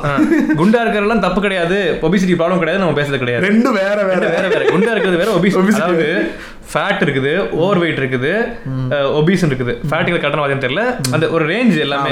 ஓவர் வெயிட் ஒபீஸ் பிஎம்ஐ வச்சு கண்டுபிடிப்பாங்க கணக்கு எடுப்பாங்கன்னு நினைக்கிறேன். ஸோ அந்த ரேஞ்ச் இருக்குது. ஸோ எங்க எந்த இடத்துல நம்ம இரு- இருந்தா எதுக்கு அதுக்கான ஒர்க் அவுட் எப்படி பண்ணணும் அதுக்கு எப்படி நம்ம வந்து சரி பண்ணணுங்கிறதுக்கு வழிகள் இருக்குது. அது வந்து இதை பார்த்து இப்படி பண்ணுங்க அப்படின்னு சொல்றது வந்து கேர் அதை விட்டுட்டு நீ குண்டா இருக்க சாப்பிடாத சாப்பிட்டே இருப்பியா? நீ வந்து என்னத்தை என்ன சாப்பிட்டு வளர்ற? இப்படி மாதிரிலாம் கேட்கறதெல்லாம் தப்பு. அரிசி கடை அரிசி மூட்டை அரிசி ஆஹ் அதான் அந்த அதை வந்து இப்போ இது நம்ம ஸ்டார்டிங்கில் சொன்ன மாதிரி வந்துட்டு ஒருத்தங்களை ஃபர்ஸ்ட் கிரீட் பண்ணும்போதே நம்மளுக்கு தெரிஞ்ச ஒரே வார்த்தை வந்துட்டு என்னடா இழைச்சிட்ட குண்டாயிட்டன்னு தான் பேசுகிறோம் நீங்கள் வந்து புதுசாக உங்களுடைய ரிலேட்டிவ்ஸ் சர்க்கிளில் யாரோ ஒருத்தர் ரொம்ப நாள் கழிச்சு மீட் பண்ணுறீங்கன்னா. இந்த டாபிக் இல்லாமல் அந்த கான்வர்சேஷன் முடியாது. என்ன உடம்பு கூடிக்கிட்டே போகுது எக்ஸசைஸ் பண்ணு. ஓகே நீங்கள் நல்ல இன்டென்ஷன்லேயே சொல்கிறீங்க. கரெக்ட் தான். உங்க வந்து இந்த மாதிரி ரொம்ப உடம்பு கூடிடக்கூடாது அப்படிங்கிறத சொல்கிறீங்கன்றது தான். அதை நீங்கள் எந்த லெவலில் சொல்கிறீங்க எத்தனை தடவை சொல்கிறீங்க பார்க்குறப்போலாம் சொல்கிறீங்களா இது எல்லாமே இல்ல இவங்க சொல்லலாம் நம்மளுக்கு ஞாபகம் வராதா? எனக்கு தெரியாதா எனக்கு இப்ப முடி கொட்டுறதா இருக்கட்டும் கல்யாணம் பண்றதா இருக்கட்டும் வய தப்போ போடுறதா இருக்கட்டும் எங்களுக்கு தெரியாதா? பார்த்து தானே இருக்கும். நீங்க முடிக்கிட்டு இருக்க நாங்க பாத்துக்கிறோம் அப்படிங்கிற மாதிரி நம்ம எங்க மைண்ட் செட் இருக்கும். மைண்ட் செட் இருக்கு. அதில் இன்னொரு பிரச்சனை இருக்கு. அதான் நம்ம சொன்ன மாதிரி இந்த டாக்ஸிக் பாடி பாசிட்டிவிட்டின்ற ஒரு ஏரியா ஒன்று இருக்கு. கரெக்ட் கரெக்ட் இப்போ ஃபர்ஸ்ட் பாடி பாசிட்டிவிட்டிக்கு வந்துருவோம். ம். ஆஹ் இப்போ இந்த பாடி பாசிட்டிவிட்டிங்கிறத வந்து ரீசன்ட் டேஸ்ல இது வந்து ஓரளவுக்கு கொஞ்சம் ஒரு எக்ஸ்போஷருக்கு வருது. கொஞ்சம் கொஞ்சமா நிறைய பேர் அதை பத்தி பேச ஆரம்பிக்கிறாங்க. இந்த பாடி பாசிட்டிவிட்டிங்கிறது என்ன அப்படின்னா you are good with what you are ம். நீங்க என்னவா இருக்கீங்களோ அதுவே உங்களுக்கு சரியானது தான் இப்படி இருக்கிறதுனால நீங்க கில்ட் ஆகுறதோ ஏன் நான் இவ்வளோ மோசமா இருக்கனே? என் என் ஃபேஸ் ஸ்ட்ரக்சர் இப்படி இருக்கே. நான் வந்துட்டு எனக்கு பல்லு கொஞ்சம் இந்த மாதிரி தள்ளி இருக்கு. நான் கருப்பா இருக்கனே. இந்த மாதிரி எல்லாம் ஃபீல் பண்ணி அதனால அதுக்கு அதை அதுக்கான ரெமெடியை தேடி போறதோ அதை சரி பண்ணணும்னு நினைச்சு அது மூலமா அஃபெக்ட் ஆகிறத விட நம்ம இருக்கிறத எம்ப்ரேஸ் பண்ணி பண்ண கத்துக்கிறது தான் பாடி பாசிட்டிவிட்டி இந்த பாடி பாசிட்டிவிட்டிங்கிறது இப்போ என்னவா மாறிக்கிட்டு இருக்குன்னா டாக்ஸிக் பாடி பாசிட்டிவிட்டியா இருக்கு. அதாவது வந்துட்டு எல்லாத்தையுமே பாசிட்டிவாவே பாக்குறது. ஒபிசிட்டி இருந்தா என்ன? அதை பத்திலாம் நான் கவலைப்பட மாட்டேன்றது அதான் நம்ம சொன்ன மாதிரி உங்களுடைய உடம்பு வந்து அளவுக்கு அதிகமான ஒரு சைஸ்ல இருக்குங்கிறத நினைச்சு நீங்க வருத்தப்பட வேணாம். டிப்ரெஸ் ஆக வேணான்றது ஒரு பக்கம். ஆனா அதை சரி பண்றதுக்கான விஷயங்களை செய்யணும்ன்றதை செய்யணும். Correct my life my rules அப்படின்னு எல்லாத்துக்கும் பேசிக்கிட்டு இருக்க முடியாது. போயிட வேண்டியதான் அதே மாதிரி மால் நியூட்ரிஷன் இருக்கு. ஒபிசிட்டி இந்த பக்கம் கரெக்ட் மால் நியூட்ரிஷன் ஒரு பக்கம் இருக்கு. நம்ம வந்து அந்த சைஸ் ஜீரோ மெயின்டைன் பண்றேன்னு சொல்லிட்டு நம்மளுக்கு தேவையான டெய்லி நம்ம பாடிக்கு தேவையான லெவல் ஆஃப் நியூட்ரியன்ஸே நம்ம எடுத்துக்காம இருக்கிறது. அகைன் அதுவும் வந்து நம்ம உடம்ப தான் பாதிக்கும். இப்போ ஜென்ரலாகவே நம்ம லைஃப் ஸ்டைலுக்கு வந்து கிட்டத்தட்ட சேம் கைண்ட் ஆஃப் நியூட்ரியன்ஸ் தான் நம்ம எடுத்துகிட்டே இருப்போம். டிஃப்ரெண்ட் தேவையான நியூட்ரியன்ஸ் எல்லாமே எடுக்க மாட்டோம். அப்படி இருக்கிறப்ப மால் நியூட்ரிஷன்லாம் வந்து நிஜமாவே ஒரு த்ரெட்டு தான். அப்படி இருக்கிறப்ப நம்ம பார்த்து தான் போகிறோம் டயட்ன்ற வார்த்தையில நிறைய பிரச்சனை இருக்கு. நிறைய பேர் வந்து டயட்னு சொன்னோன்னே என்ன எடுத்துக்கிறாங்கன்னா சாப்பிடாம இருக்குதுன்னு நினைச்சுக்கிறாங்க. அதோட முழு வார்த்தை என்னன்னா பேலன்ஸ் டயட்னு தான். சொல்லுவாங்க. அந்த பேலன்ஸ்னா என்ன அர்த்தம்னா உனக்கு ஒரு நாளைக்கு தேவையான உன்னோட கேலரிஸ் பர்ன் பண்றதுக்கு இந்த இந்த இவ்வளோ புரோட்டீன் இருக்கணும் இவ்வளோ கார்ப்ஸ் இருக்கணும்னு அந்த இதெல்லாம் டயட்டுங்கிறது வந்து ஒரு ஸ்டாண்டர்டான விஷயமே கிடையாது. பேலன்ஸ் டயட்டுங்கிறது ஸ்டாண்டர்ட் விஷயம் கிடையாது. ஏன் அப்படின்னா. உங்களோட வெயிட்டை பொறுத்து உங்களுக்கு எவ்வளோ கேலரிஸ் நீங்கள் இன்டேக் பண்ணுவீங்க ஒரு நாளைக்கு நீங்கள் எவ்வளோ கேலரிஸ் பர்ன் பண்ணுவீங்கிறத பொறுத்து உங்கள் கேலரிஸ் இன்டேக் பார்க்கணும். ஓகேவா இப்போ நான் வந்து என்னோட இந்த ஹைட்டுக்கு இந்த வெயிட்டுக்கு ரெண்டாயிரத்தி ஐநூறு கேலரிஸ் நான் வந்து பர்ன் பண்ணுறேன் ஒரு நார்மல் ஆக்டிவிட்டிஸோட ஓகேவா நான் சாப்பிட்றது எவ்வளோ இருக்குது? ரெண்டாயிரத்தி எட்நூறு கேலரிஸ் இருக்குது அப்படின்னா நான் வேறு எக்ஸ்ட்ரா ஃபிசிக்கல் ஆக்டிவிட்டி எதுவுமே பண்ணல அப்படின்னா இந்த three hundred calories extra add ஆகிட்டே இருக்கும் என்னோட இதுல. ஆ, அதை நான் பண்ணுறதுக்கு எனக்கு ஃபிசிக்கல் ஆக்டிவிட்டி வேணும். ஸோ இதெல்லாம் கால்குலேட் பண்ணி ஃபுட் இன்டேக் ரெகுலராக ட்ராக் பண்ணி அப்படி பண்ணுறதுக்கு பேர் தான் ப்ராப்பர் டயட். ஒரு ஸ்பெசிஃபிக் ஃபார்முலா யாருக்கும் சூட்டே ஆகாது. ஆமா ஆமா. ம். பர்சனல் டயட்டிஷியன்லாம் வச்சு அந்த மாதிரி உங்களுடைய நேச்சுரல் ரொட்டீன் எல்லாம் ஃபாலோ பண்ணி அதை பேஸ் பண்ணி தான் அந்த டயட்லாம் டிசைட் பண்ணுவாங்க. இப்போ அந்த பாடி பாசிட்டிவிட்டிங்கிறத இப்போ என்னவா மாற்றிருக்காங்க அப்படின்னா பாடி நியூட்ரலிட்டியாக மாற்றிருக்காங்க ஓ. பாசிட்டிவிட்டின்ற வார்த்தையை கேட்டோன்னு நீங்களாம் ரொம்ப பாசிட்டிவ் ஆகுறீங்கடா அவ்வளோலாம் ஆகாதீங்க. நியூட்ரலாக இருங்க. அப்படி வந்துருச்சு இப்போ. சரி இது இந்த கலரு ஃபேட்லாம் பேசுகிறப்ப இது மாதிரி நிறைய அதர் பாடி ஃபீச்சர்ஸ் இருக்குல்ல. இப்போ வந்து முடி இப்போ வழுக்கையாக இருக்கிறதோ இல்லை வந்து சுருட்ட முடியா இருக்கிறது. சுருட்ட முடியா இருக்கிறதோ பிம்பிள்ஸ் இருக்கிறதோ ஸ்கார்ஸ் மூஞ்சில இருக்கிறதோ வேற என்ன? பல்லு ஏத்தி பல்லு ஏத்தி இருக்கிறது ஏகப்பட்டது இருக்குது. இதாக இருக்கிறது கண்ணு கண்ணாடி போட்டிருக்குது. கண்ணாடி போட்டிருக்கிறது. அதான் கண்ணாடி போட்டிருக்கிறதுலாம் ஏதோ வந்து கண்ணாடி போட்டாலே வந்து நேர்டு மாதிரி. நேர்டுனாலே ஒரு படத்தை நீங்க நேர்டை வந்து காட்டணும் அப்படின்னாலே கண்ணாடி போடுறது. ஏய் கண்ண கண்ணு. ஐஏஎஸ் பாஸ் ஆகி வந்துட்டாங்கன்னா தேவையான கண்ணாடி கண்ணாடி போட்டு போடுறது இல்ல இப்ப கண் ஓவராக வந்து ஸ்ட்ரெஸ் பண்ணி படித்து கண்ணாடி போடுறதுக்கு ஒரே ஒரு ரீசன் தான். அது இல்லாமல் கண்ணாடி போடுறதுக்கான ஏகப்பட்ட ஜெனட்டிக் ரீசன்ஸ் இருக்கலாம் ஸ்ட்ரெஸ் ரீசன்ஸ் இருக்கலாம் ஏகப்பட்ட ரீசன்ஸ் இருக்கலாம். அதெல்லாம் கிடையாது. நேர்டுன்னா கண்ணாடி போட்டுருவோம் அப்படிங்கிறது. இதெல்லாம் ஸ்டீரியோ டைப்ஸ் ஒரு கைண்ட் ஆஃப் ஸ்டீரியோ டைப்ஸ் தான். இப்போ பிம்பிள்லாம் நான் இப்போ சொன்னேன்ல சாய் பல்லவிலாம் வந்து நல்ல எக்ஸாம்பிள் இது வந்து ஒரு ரெப்ரசன்டேஷன் ஒரு பயங்கரமான ஒரு ஹோப் தரும் நிறைய பேருக்கு. ஆமா அதையும் அதையும் ரொம்ப நாளா ஒரு அஜெண்டாவா ஷேமிங் பண்ணதெல்லாம் இருந்துட்டு தானே இருந்துச்சு. எத்தனை ஆட்ல வந்துட்டு பிம்பிள்ஸை தொட்டு காமிச்சு தான் அந்த ஆடே ஸ்டார்ட் ஆகும். பிம்பிள்ஸ் வந்துருச்சு. எனக்கு பிம்பிள்ஸ் வந்துருச்சு இந்த க்ரீம்ஸ் எல்லாம் ஸ்டார்ட் ஆனது. இப்போ சாய்பல்லிய மாதிரி ஆட்கள் வந்துட்டு எனக்கு பிம்பிள்ஸ் இருந்தாலும் நான் வந்துட்டு என்னால் நடிக்க முடியும். அவங்க ஒரு ஒரு பொசிஷனுக்கு வரும்போது ஓகே நம்மளுக்கு வந்து அதில் ஒரு ஒரு ஹோப் கிடைக்குதுல அந்த ஒரு அஷூரன்ஸ் கிடைக்குதுல ஓகே அது தப்பு இல்லை அது ரொம்ப பிரச்சனைக்குரிய விஷயம் இல்லை அப்படின்ற மாதிரி. இதுக்குமே இதுக்கும் பிசிஓடிக்கும் லிங்க். இருக்குது. உங்களுக்கு பிசிஓடி இருந்தா இந்த பிம்பிள்ஸ் ஆக்னி இதெல்லாம் இதெல்லாம் இருக்கும். சில பேருக்கு வந்து எந்த ப்ராப்ளமும் இல்லாம இருக்கும் போல சில பேருக்கு வந்து இந்த பீரியட்ஸ் வரப்பெல்லாம் வந்து இந்த பிம்பிள்ஸ் அதிகமாயிட்டே இருக்கும். பேசுவோம். இதை தனியாகவே பேசுவோம். ஆமா. ஆஹ் வேற என்னென்ன மாதிரி? இப்போ கால் ஒருத்தவங்க சாஞ்சு நடந்தாங்கன்னா அது அது ஏபிலிசம்ல வருங்கிறது தனி. இருக்கு. அதான் அதையுமே இந்த features. இந்த எபிசோட்ல வந்து நிறைய வந்து இந்த இருக்கும். ஓவர்லாப் இருக்கும். ஏபிலிசமா இருக்கட்டும் கேஸ்டிசமா இருக்கட்டும் நிறைய ஓவர்லாப் இருக்கும். ஆனா வந்து இந்த மாதிரி ஒருத்தவங்களோட பாடிலி ஃபீச்சரை வச்சு கிண்டல் பண்ற எல்லாத்துலயுமே பாடி ஷேமிங்லையும் கன்சிடர் பண்ணிக்கலாம். நம்ம ஆமா. இப்போ முடி வழுக்கையா இருக்கிறத வச்சுக்கலாம் கிட்டத்தட்ட கவுண்டமணிலாம் ஃபுல்லாவே வந்து ஆமா, ஆமா. நிறைய இருக்கு. வடிவேல்லாம் என்ன நீங்க சொன்னீங்க என்ன? திடீர்னு ஷாக்கா நீங்க வடிவேல் நான் சொன்னதுக்கு கரெக்ட் தான். யோசிச்சு பார்த்தோம்னா வருது. ஆமா ஆமா. எழுதி போடுங்களா இருக்குன்னு அப்படின்னு அபரிமிதமான ஒரு அட்ராக்ஷன்னால சில விஷயங்கள் மறைச்சிருது இல்ல ஓவர் ஓவர் ஷேடோ ஆயிரும். ஆமா அந்த மாதிரி. எழுதி போடுங்களா இருக்கு அப்படின்னு இருப்பாரு அந்த மாதிரி வரும். சொட்டத்தலையான்ற வார்த்தையில எத்தனை படத்துல வந்து ஆமா ஆமா. கரெக்ட் அதான் இப்படி காமெடிக்குள்ள கூட போ போறீங்க. அதான் இந்த மாதிரி நிறைய விஷயங்கள் நிறைய விஷயங்கள் இருக்கு. ஆக்சுவலா பாடி ஷேமிங்ன்றது வந்துட்டு குண்டா இருக்கிறதும் கலர் பத்தி மட்டும் இல்ல. நம்ம லிஸ்ட் பண்ணணும்னு அவசியம் கிடையாது. ஒவ்வொன்றும் லிஸ்ட் பண்ணணும்னு அவசியம் கிடையாது. பாடி ஷேமிங்கிறது என்னங்கிறது உடல் ரீதியான ஏதோ ஒரு ஃபீச்சரை பேஸ் பண்ணி நீங்க வந்து ஒருத்தங்களை வந்து கிண்டல் பண்றீங்க இல்ல ஷேம் பண்றீங்கன்னாலே அது எல்லாமே பாடி ஷேமிங்ல தான் வரும். போன எபிசோட்ல சொன்ன மாதிரி பஞ்சாயத்துல நான் பேசக்கூடாது. பேசவே கூடாது நீ. எதுவுமே சொல்லக்கூடாது. அந்த மாதிரி தான். நம்ம இந்த கிண்டல்ங்கிறதே நிறைய இடங்கள்ல வந்து காமெடியா எடுத்துக்கணும் அப்படின்ற ஒரு எதிர்பார்ப்போட தான் இதை பண்றோம்ல. இப்போ நம்மளுக்கு ஃப்ரெண்ட்ஸுக்கு நிக் நேம் வைக்கிறதுல இருந்து இருக்கட்டும் ஒருத்தன் ஒரு குரூப்பா சேர்ந்து ஆரம்பிக்கிறோம்னா அதுல ஒரு ரெண்டு பேர் பலியாடு ஆனாதான் அந்த குரூப்பை வந்து நம்ம நம்ம பெரிய ஆள் ஆக முடியும் காமெடியானா நம்ம வந்து எஸ்டாப்ளிஷ் ஆக முடியும். அப்ப இந்த இந்த காமெடிங்கிறதும் பாடி ஷேமிங்கை வந்துட்டு ரொம்ப வருஷமா ரொம்ப நார்மல் நார்மலைஸ் பண்ணி அது ஒரு பிரச்சனைக்குரிய விஷயமா யோசிக்க விடாமலே இருந்ததுக்கு வந்துட்டு இந்த காமெடி வந்து ரொம்ப முக்கியமான ஒரு ரோல் இருக்கு. அது படங்கள்ல இருக்கிறதும் சரி டிவி ஷோஸ் அந்த மாதிரி இருக்கிறதும் சரி நம்ம ரெகுலர் ரொட்டீன் லைஃப்லயே நம்மளே அதான் பண்ணிட்டு இருக்கோம். இப்ப நம்ம நிறைய பேர் வந்து கிண்டல் பண்றது வந்து ஒருத்தன ஒரு "ஏய், அங்க போறான் பாரு சொட்டை அப்படின்றது வந்துட்டு எதுக்கு சொல்றோம்? நம்ம நம்ம இப்படி சொன்னோம்னா பக்கத்துல இருக்க சிரிப்பான்னு நினைச்சு தான் சொல்றோம் இப்ப இந்த காமெடி என்ன மாதிரி ஒரு ரோல் ப்ளே பண்ணுது அதை பத்தி தனியாவே பேசணும் இதுல.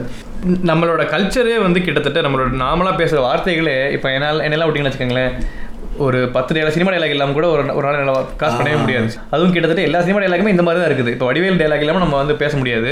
வடிவேல் டேலாக் எது வந்து பிரச்சனை இல்லாமல் இருக்குது சொல்லுங்க? எல்லாமே ஒன்று நிறைய கேஷஸாக இருக்கும். இல்லை வந்து இருக்கும். ஏபிளிஸ்டாக இருக்கும். ஏதாவது இருந்துட்டு தான் இருக்கும். இப்போ அப்படி இருக்கிறப்ப பயங்கர இம்பாக்ட் இருக்குது.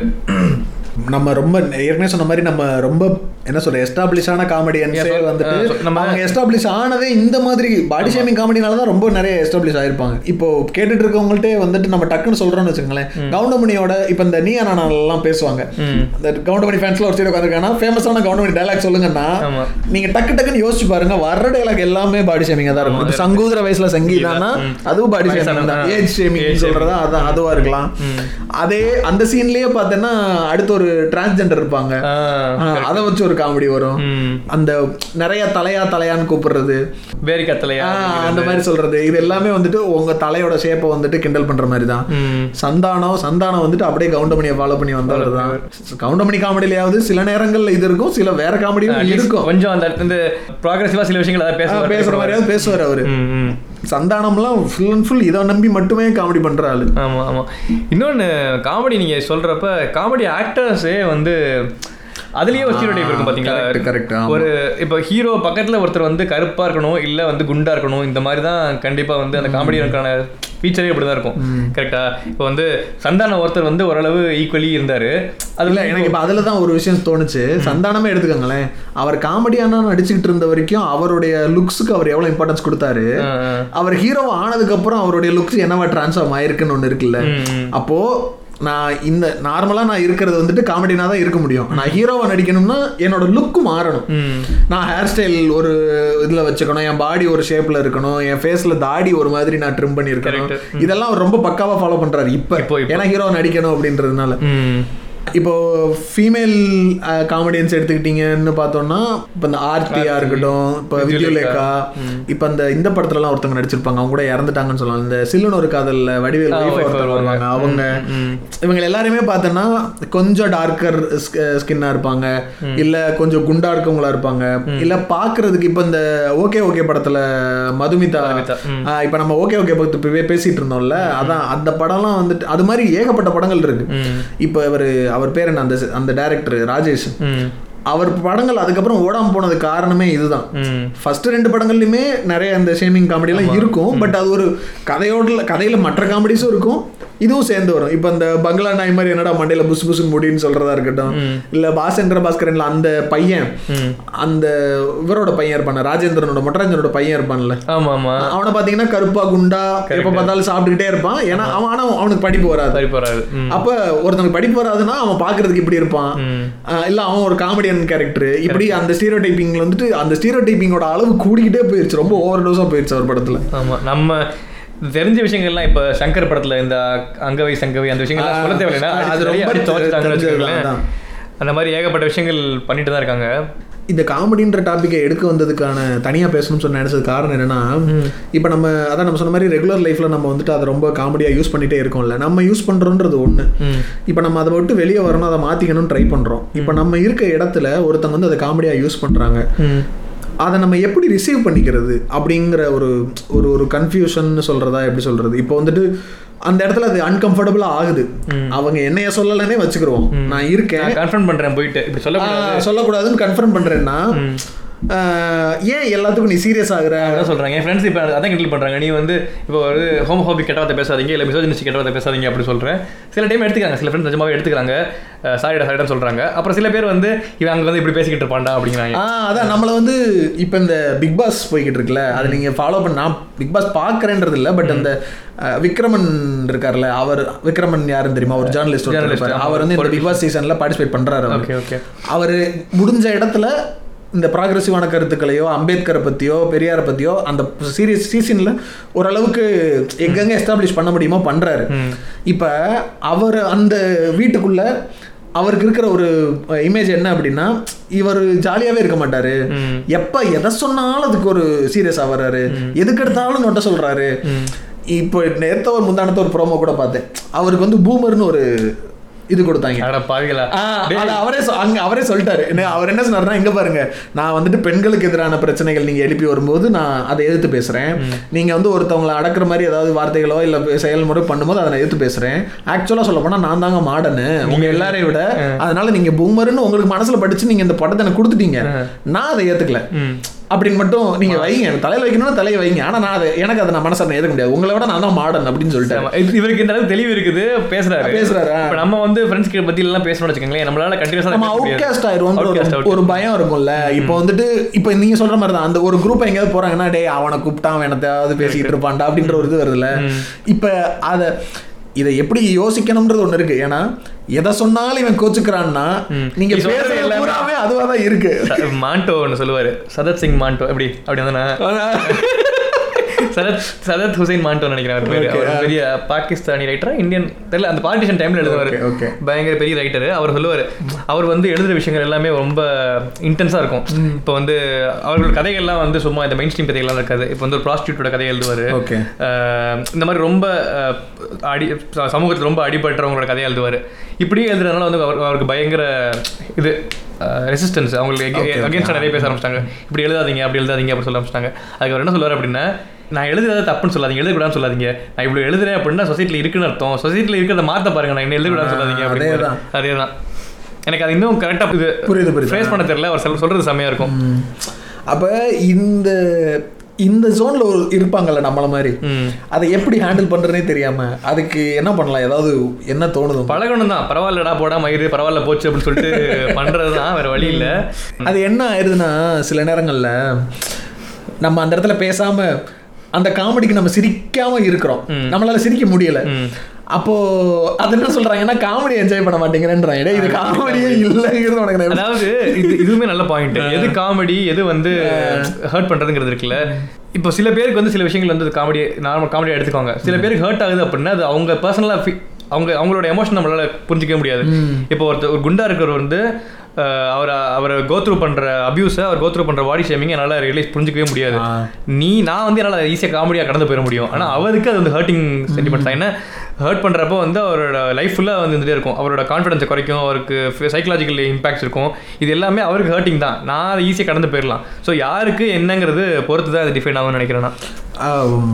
இப்போ நீங்கள் சொல்லும்போது அதான். அந்த இன்னொன்று என்னன்னா அந்த ரிசீவ் பண்ணுற எண்ணில் இருக்காங்கல்ல அவங்களுக்கு அது ஹர்ட் ஆகுதுன்றது அவங்க எக்ஸ்பிரஸ் கூட பண்ணாமல் இருக்கலாம். ஏன்னா அவங்களும் அதே மாதிரி இந்த குரூப்பில் நம்மளை ஒதுக்கி வச்சிருவாங்கன்ற ஒரு அந்த பியர் ப்ரெஷர் ஒரு அந்த ஃபோமோ இருக்க தான் செய்யும் இப்போ இப்போ இந்த ரீசெண்டாக ஒரு இன்சிடென்ட் நடந்துச்சு. இந்த சதீஷ் இருக்கார்ல காமெடியன் அவர் படத்துல மட்டும் இல்ல ஸ்டேஜ்ல ஏறி எங்க எங்கன்னா ஷேமிங் பண்ணுவார் அவர். அவர் வந்து ரொம்ப boomer அவரு. ரொம்ப ஓப்பனா இருப்பாரு.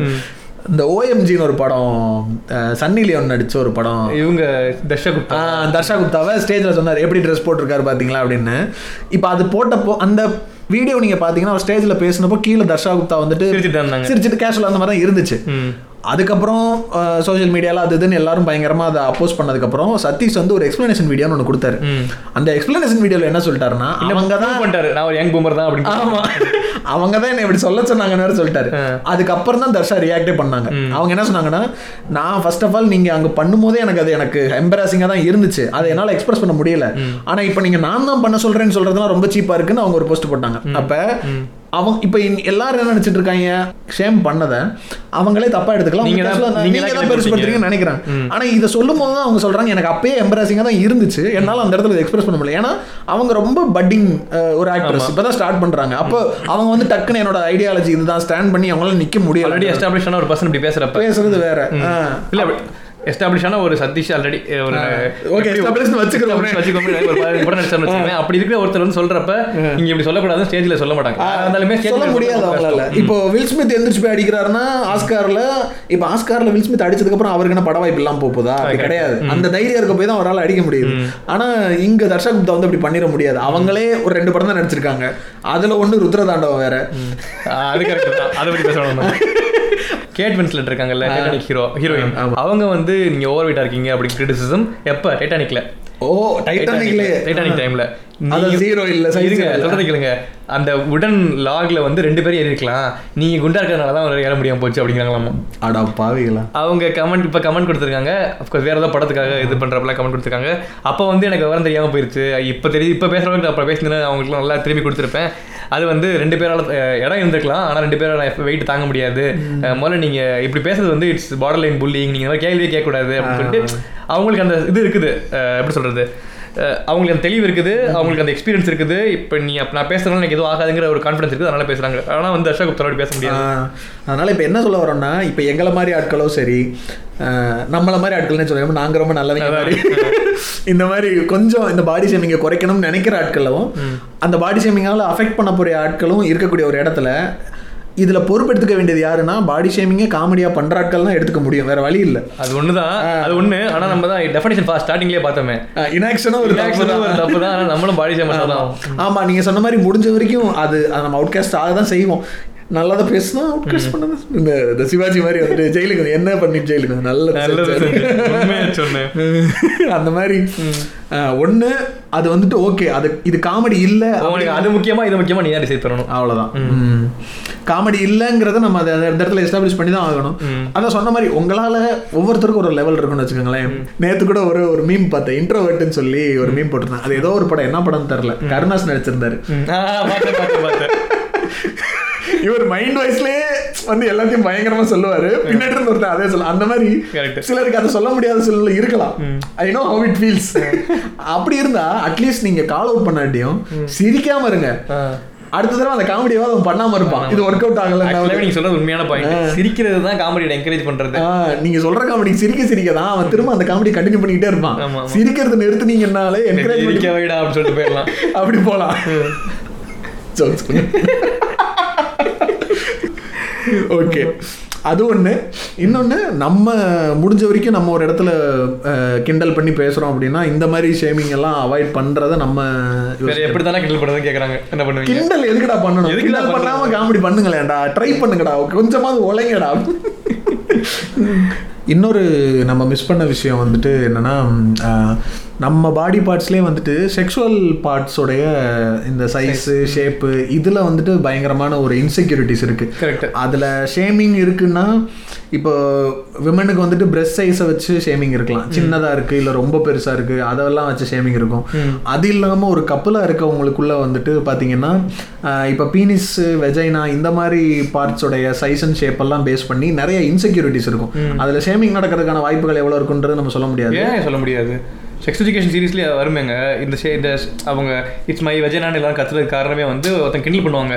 இந்த இது வந்து ஏதோ ஒரு அந்த ஷேப் பண்ணுவாங்க ஏதோ ஒரு கேவ் மாதிரி இருக்குது இல்ல நான் அதான் அதே எப்படி சொல்றேன்னா இப்போ நானும் என்னோட பார்ட்னர் மட்டும் தான் பிரைவேட்டா இருக்கும். எனக்கு என்னோட பார்ட்ஸ் பாடி பார்ட்ஸ் வந்து பிரைவேட் தாண்டி லீக் ஆகிற வாய்ப்பே இல்லைன்னா மத்தவங்க அதை சேம் பண்ண முடியுமான்றது வேற. இருக்குதோ இல்லையோ இருக்குதோ இல்லையோ, ஆமா. சும்மா பண்ணுவாங்க தானே. இப்போ வந்து டிக் சைஸ் சின்னதா இருக்கு அப்படின்னு சும்மா ஓகே ஓகே ஆமா அது ஒண்ணு இருக்குல்ல. கரெக்ட் வெஸ்ட்லாம் எப்படின்னா அஹ், நீங்க உங்களுக்கு தெரியுமான்னு தெரியல. வெஸ்ட்லாம் வந்து மேல் பாத்ரூம்லாம் வந்து குளிக்கிறதெல்லாம் சேர்ந்து தான் குளிப்பாங்க. ஓ.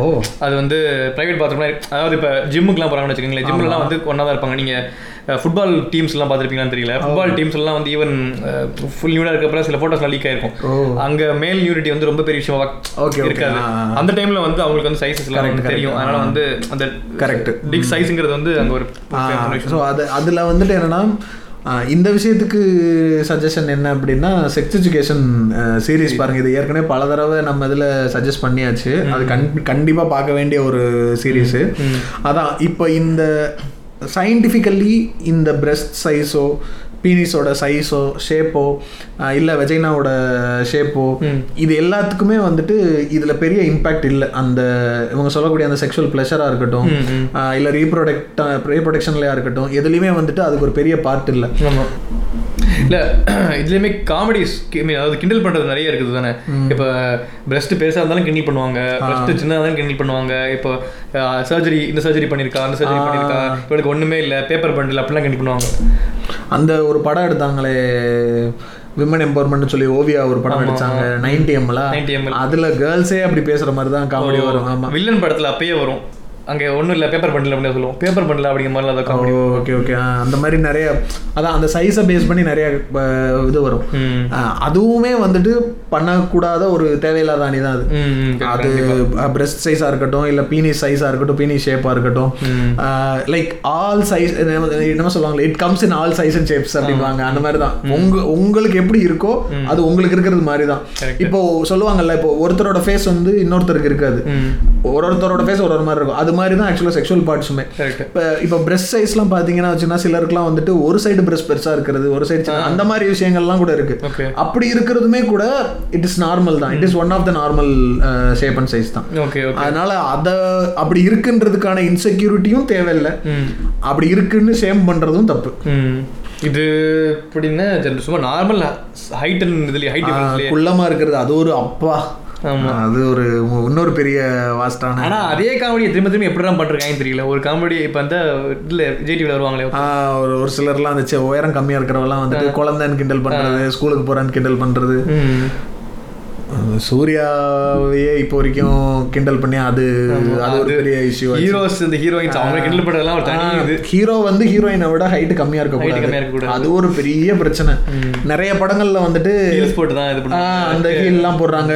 இந்த சர்ஃபேஸ் வந்து லோயர் சர்ஃபேஸ்ல நிக்க வைக்கிறது. இந்த மாதிரி என்ன சொல்றது கேமரா ட்ரிக்ஸ்லாம் யூஸ் பண்றாங்க. ம். அது அவங்களையும் தப்பு சொல்ல முடியல இல்ல ஏன்னா இப்போ அப்படிதானே ரிசீவ் ரிசீவ் பண்றோம். ம் கரெக்ட் தான். இல்லை அது இதையும் இப்போ சேர்த்து பார்க்கணும். இப்போ அப்படி இருக்கிறப்போ ஒரு டாலான உமனால இல்லை ஷார்ட்டான மேலால அந்த இண்டஸ்ட்ரியில் சர்வை பண்ணுறதும் ரொம்ப கஷ்டங்கிறதையும் புரிஞ்சுக்கணும். அப்படி பார்த்தா ரொம்ப பெரிய இப்போ நம்ம தமிழ் சினிமாவில் ஜாம்பவானா இருக்கக்கூடிய கமல்ஹாசன் மாதிரி ஆட்களும் இவங்க அளவு இவங்க சொல்ற அளவுக்கு ஹைட்டுன்றது இல்லை அவர். இப்போ நீங்க பாத்தீங்கன்னா சில ஹீரோயின்ஸ்லாம் வந்துட்டு கமல்ஹாசனோட ஹைட்டா இருப்பாங்க? சூர்யாவோட ஹைட்டா இருப்பாங்க. ஓகே. அது ஒரு மேட்ரு இல்லைன்னு சொல்ல வரேன். இந்த பாடி ஷேமிங்னால பாதிக்கப்படுற விக்டிம்ஸ் இருக்காங்கல்ல அவங்கள வந்து இது என்ன மாதிரி எல்லாம் பாதிக்குது என்ன மாதிரியான இம்பாக்ட்ஸ்லாம் அவங்களுக்கு நடக்குதுன்றதை பத்தி பேசணும். ஆக்சுவலாக மெயின் இம்பேக்டே வந்து கான்ஃபிடென்ஸே குறைச்சிரும். சின்ன வயசுலேருந்தே இப்போ எங்கேருந்து ஆரம்பிக்குது? ஸ்கூல்ல இருந்து பேரண்ட்ஸ் கிட்ட இருந்து ஆரம்பிக்குது. உங்க உங்க தம்பி உன் தம்பி இவ்வளோ அப்படி இதுவாக இருக்கான் வெள்ளையா இருக்கான் உங்க அண்ணன் வந்து இவ்வளோ ஃபிட்டாக இருக்கான் நீ ஏன் இருக்க மாட்டேங்கிற? எல்லாமே உன் ஃப்ரெண்டு அவன் இப்படி உன் கூட தானே படிக்கிறான் அவன் மட்டும் இப்படி இருக்கான். கம்பேரிசன் பண்ணுறது பாடி ஷேப். பண்ணுறது டீச்சர் டீச்சர்ஸ் டே சோடா போட்டு இங்கே வா அப்படின்னு சொல்கிறது இந்த இந்த சின்ன வயசுலேருந்தே ஆரம்பிக்குது இல்லை அவங்களுக்கு கம்ப்ளீட்டாக ஒரு இன்செக்யூரிட்டி கொடுத்துரும். கலராக இருக்கிறது. கலர்லாம் கண்டிப்பாக பயங்கர இன்செக்யூரிட்டி கொடுக்கும். இன்ஃபேக்ட் டீச்சர்ஸ்க்கே வந்து இன்னரண்ட்டாக ஒரு இது இருக்கும். பயாஸ் இருக்கும். வெள்ளையா இருக்கிற பசங்க வந்து தப்பு பண்ண பண்ண மாட்டாங்க. இல்ல சேட்டை பண்ண மாட்டானுங்க இல்ல நல்லா படிக்கிறவனுங்கன்ற மாதிரி ஒரு மைண்ட் செட்டு ஸோ இப்படி இருக்கிறப்ப ஓவராலாக அவங்க கரியரை அவங்களோட social wellbeing social friends circle இது எல்லாத்தையுமே அஃபெக்ட் பண்ணும். இது இந்த காரணத்துக்காக நிறைய ஃப்ரெண்ட்ஸ் கூட சேராமல் இருக்க நிறைய பசங்க பொண்ணுங்களாம் இருப்பாங்க. இந்த எபிசோட்காக பார்த்துட்டு இருக்கும்போது பார்த்தேன் இந்த டீனேஜ் சூசைட் சொல்லுவாங்கல்ல. அதுல ஒரு பதினஞ்சுல இருந்து பத்தொன்பது வயசுல வரைக்கும் நடக்கக்கூடிய சூசைடுக்கு என்னென்ன ரீசன்ஸ்லாம் இருக்குன்னு பார்க்கறதுல ஓகே. லீடிங் அதாவது டாப் ஃபோர்த் ரீசன் வந்து என்ன அப்படின்னா body shaming or bullying body shaming அதெல்லாம் இப்போ என்னோட பாடிலி ஃபீச்சர்ஸ்னால என்னை வந்து ஒருத்தர் கிண்டல் பண்றான். நான் வந்து குள்ளமா இருக்கேன் இல்ல கருப்பா இருக்கேன் அப்படிங்கிறதுனாலயே வந்துட்டு என்னை கிண்டல் பண்றது அதை ஃபேஸ் பண்ணி ஃபேஸ் பண்ணி அதுவே வந்துட்டு சூசைடுக்கான ஒரு ஒரு முக்கியமான ஒரு காரணமாகவும் இருக்கு. Okay okay. ஆக்சுவலாக சக்ஸஸ்ஃபுல்லாக ஒரு கரியரில் இருக்கிறதுக்குமே வந்து இந்த கான்ஃபிடன்ஸ்ங்கிறது பயங்கரமான மேட்ரு ஸ்டேஜில் போய் ப்ரெசென்ட் பண்ணி பேசுறதுக்கு இதுக்கெல்லாம் வந்து இந்த விஷயம் பயங்கரமாக இருக்கும். எது வேணும்? Fair and Lovely fair and இல்லைங்க. இது ஒரு கான்ஃபிடன்ஸ் அது கரெக்ட் தான். இப்போ நீங்க எங்க போனாலும் உங்களை கிண்டில் பண்ணிட்டே இருக்காங்கன்னு வச்சுக்கோங்களேன் உங்களுக்கு அந்த கான்ஃபிடன்ஸ் வராது. உங்க கரியர்ல சக்ஸஸ் சக்ஸஸ் பண்றதுக்கான ஒரு இப்போ இப்போ என்னெல்லாம் இத்தனைக்கும் பெருசா புள்ளிலாம் பண்ணதில்ல. அந்த மாதிரி இருந்தாலுமே எனக்கு வந்து அந்த வெளியே போயிட்டு பேசுற பப்ளிக் ஸ்பீக்கிங் சொல்லுவாங்கல்ல. அந்த இதெல்லாம் நம்மளுக்கு நம்மளுக்கு எக்ஸ்பீரியன்ஸ் இல்லைங்கிற ஒரு விஷயம். அதையும் மீறி சுற்றி இருக்கவங்களாம் கிண்டில் பண்ணுவாங்க அப்படிங்கிற ஒரு சுச்சுவேஷன் இருந்துச்சு வச்சுக்கோங்களேன். அவங்களால சக்சீட் பண்ணவே முடியாது. இதெல்லாம் பயங்கரமா இம்பாக்ட் பண்ணும். கல்யாணம் ரிலேஷன்ஷிப் அதை பேசவே இல்லையேங்க. சரியான மேட்ரு ரிலேஷன்ஷிப் கல்யாணம். கல்யாணம் கல்யாணத்துக்கு வந்து இன்ஃபேக்ட் நம்ம மாதிரி ஊர்ல லவ் மேரேஜ்ங்கிறது வெளியே எடுத்துக்கலாம். ரொம்ப கம்மியான பர்சன்டேஜ் தான் வச்சுக்கோங்களேன். அரேஞ்ச் மேரேஜ் தான் ஸ்கோப் அப்படிங்கிற மேஜருங்கிற விஷயம் இருக்கிறப்ப இப்ப உங்க சைஸா இருக்கட்டும் கலரா இருக்கட்டும் உங்க டெக்ஸ்டரா இருக்கட்டும் இது எல்லாமே பயங்கரமா இது பண்ணும். இது இதெல்லாம் வந்து ஏதோ இது மாதிரி ரேட் பண்ற மாதிரி இவ்வளவு கலரா இருந்தா இவ்வளவு கௌரி கலர் கொஞ்சம் பொண்ணு வந்து கொஞ்சம் டார்க்கா இருக்காங்க அப்படின்னா டௌரி அதிகமா கொடுக்க வேண்டிய கட்டாயம் வருது. கொஞ்சம் உயரமா இருந்தாங்கன்னா. உயரமா இருக்க பொண்ணுன்னா மாப்பிள்ளை கிடைக்கிறது ரொம்ப கஷ்டம். இவனுங்க வந்து டிமாண்ட் அண்ட் சப்ளை ரேஞ்சில் போய்கிட்டு இருக்கானுங்க. மார்க்கெட் தானேங்க. கல்யாண சந்தை தானே அது பேரு ஆமா. அதாவது நீங்க வந்துட்டு ஒரு ஊர்ல வந்து என்னென்ன வகையான அப்ரேஷன் நீங்க டக்குன்னு லிஸ்ட் எடுக்கணும் அப்படின்னு என்ன பண்ணணும்னா மேட்ரிமோனி ஆப் யூஸ் பண்ணி ஓபன் பண்ணி உங்க ப்ரொஃபைல்ல பார்க்கணும். ஃபில்டர் ஃபில்டர்லாம் அதான் அதெல்லாம் பாத்தீங்கன்னா கேஸ்ட் போட்டிருப்பானுங்க ஹைட் போட்டிருப்பானுங்க கலர் போட்டிருப்பானுங்க ரிலீஜன் போட்டிருப்பானுங்க. இதெல்லாம் நீங்க செய்யக்கூடாது அது எல்லாம் ஒர்க்கிங் இருக்கும். ஒர்க்கிங் நான் ஒர்க்கிங்கா ஆமா. இருக்கணும் கரெக்ட் இதுல வந்து எலைட் மேட்ரிமோனி தனியா ஐஐடி மேட்ரிமோனி ம், fair fair Brahmin educated Brahmin girl to sit at home அப்படி கீழே நோ எக்ஸ்பெக்டேஷன்ஸ் இதெல்லாம் போட்டுட்டு லாஸ்டா எந்த எதிர்பார்ப்பும் இல்லை. இதெல்லாம் என்னடா அப்புறம்? டவுரியா சொல்றாங்க அவங்க. ஓ அதுதான். அப்ப இது பேர் எதிர்பார்ப்பு தான்டா.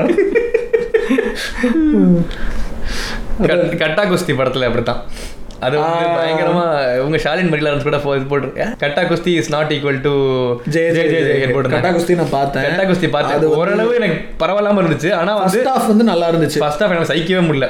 என்ன இல்ல நான் கான்செப்ட் வைஸ் அதாவது ஐடியாவா ஐடியாவா இருந்துச்சு பட் எனக்கு எல்லாம் பார்க்கவே முடியல அந்த சீன்ஸ்லாம் ஓகேவா அது ஓகே நான் என்ன சொல்றேன்னா செகண்ட் ஹாஃப் ரொம்ப தப்பா இருந்த மாதிரி எனக்கு ஃபீல் ஆச்சு. டேய் என்னடா மறுபடியும் அங்க போயிட்டீங்க? உங்களை ஒரு மாதிரி எதிர்பார்த்து உட்காந்த நேடன்ற மாதிரி இருந்துச்சு. மறுபடியும் வந்துட்டு கடைசியில பொண்ணுக்கு வந்துட்டு பிரெக்னென்ட் ஆயிருச்சு.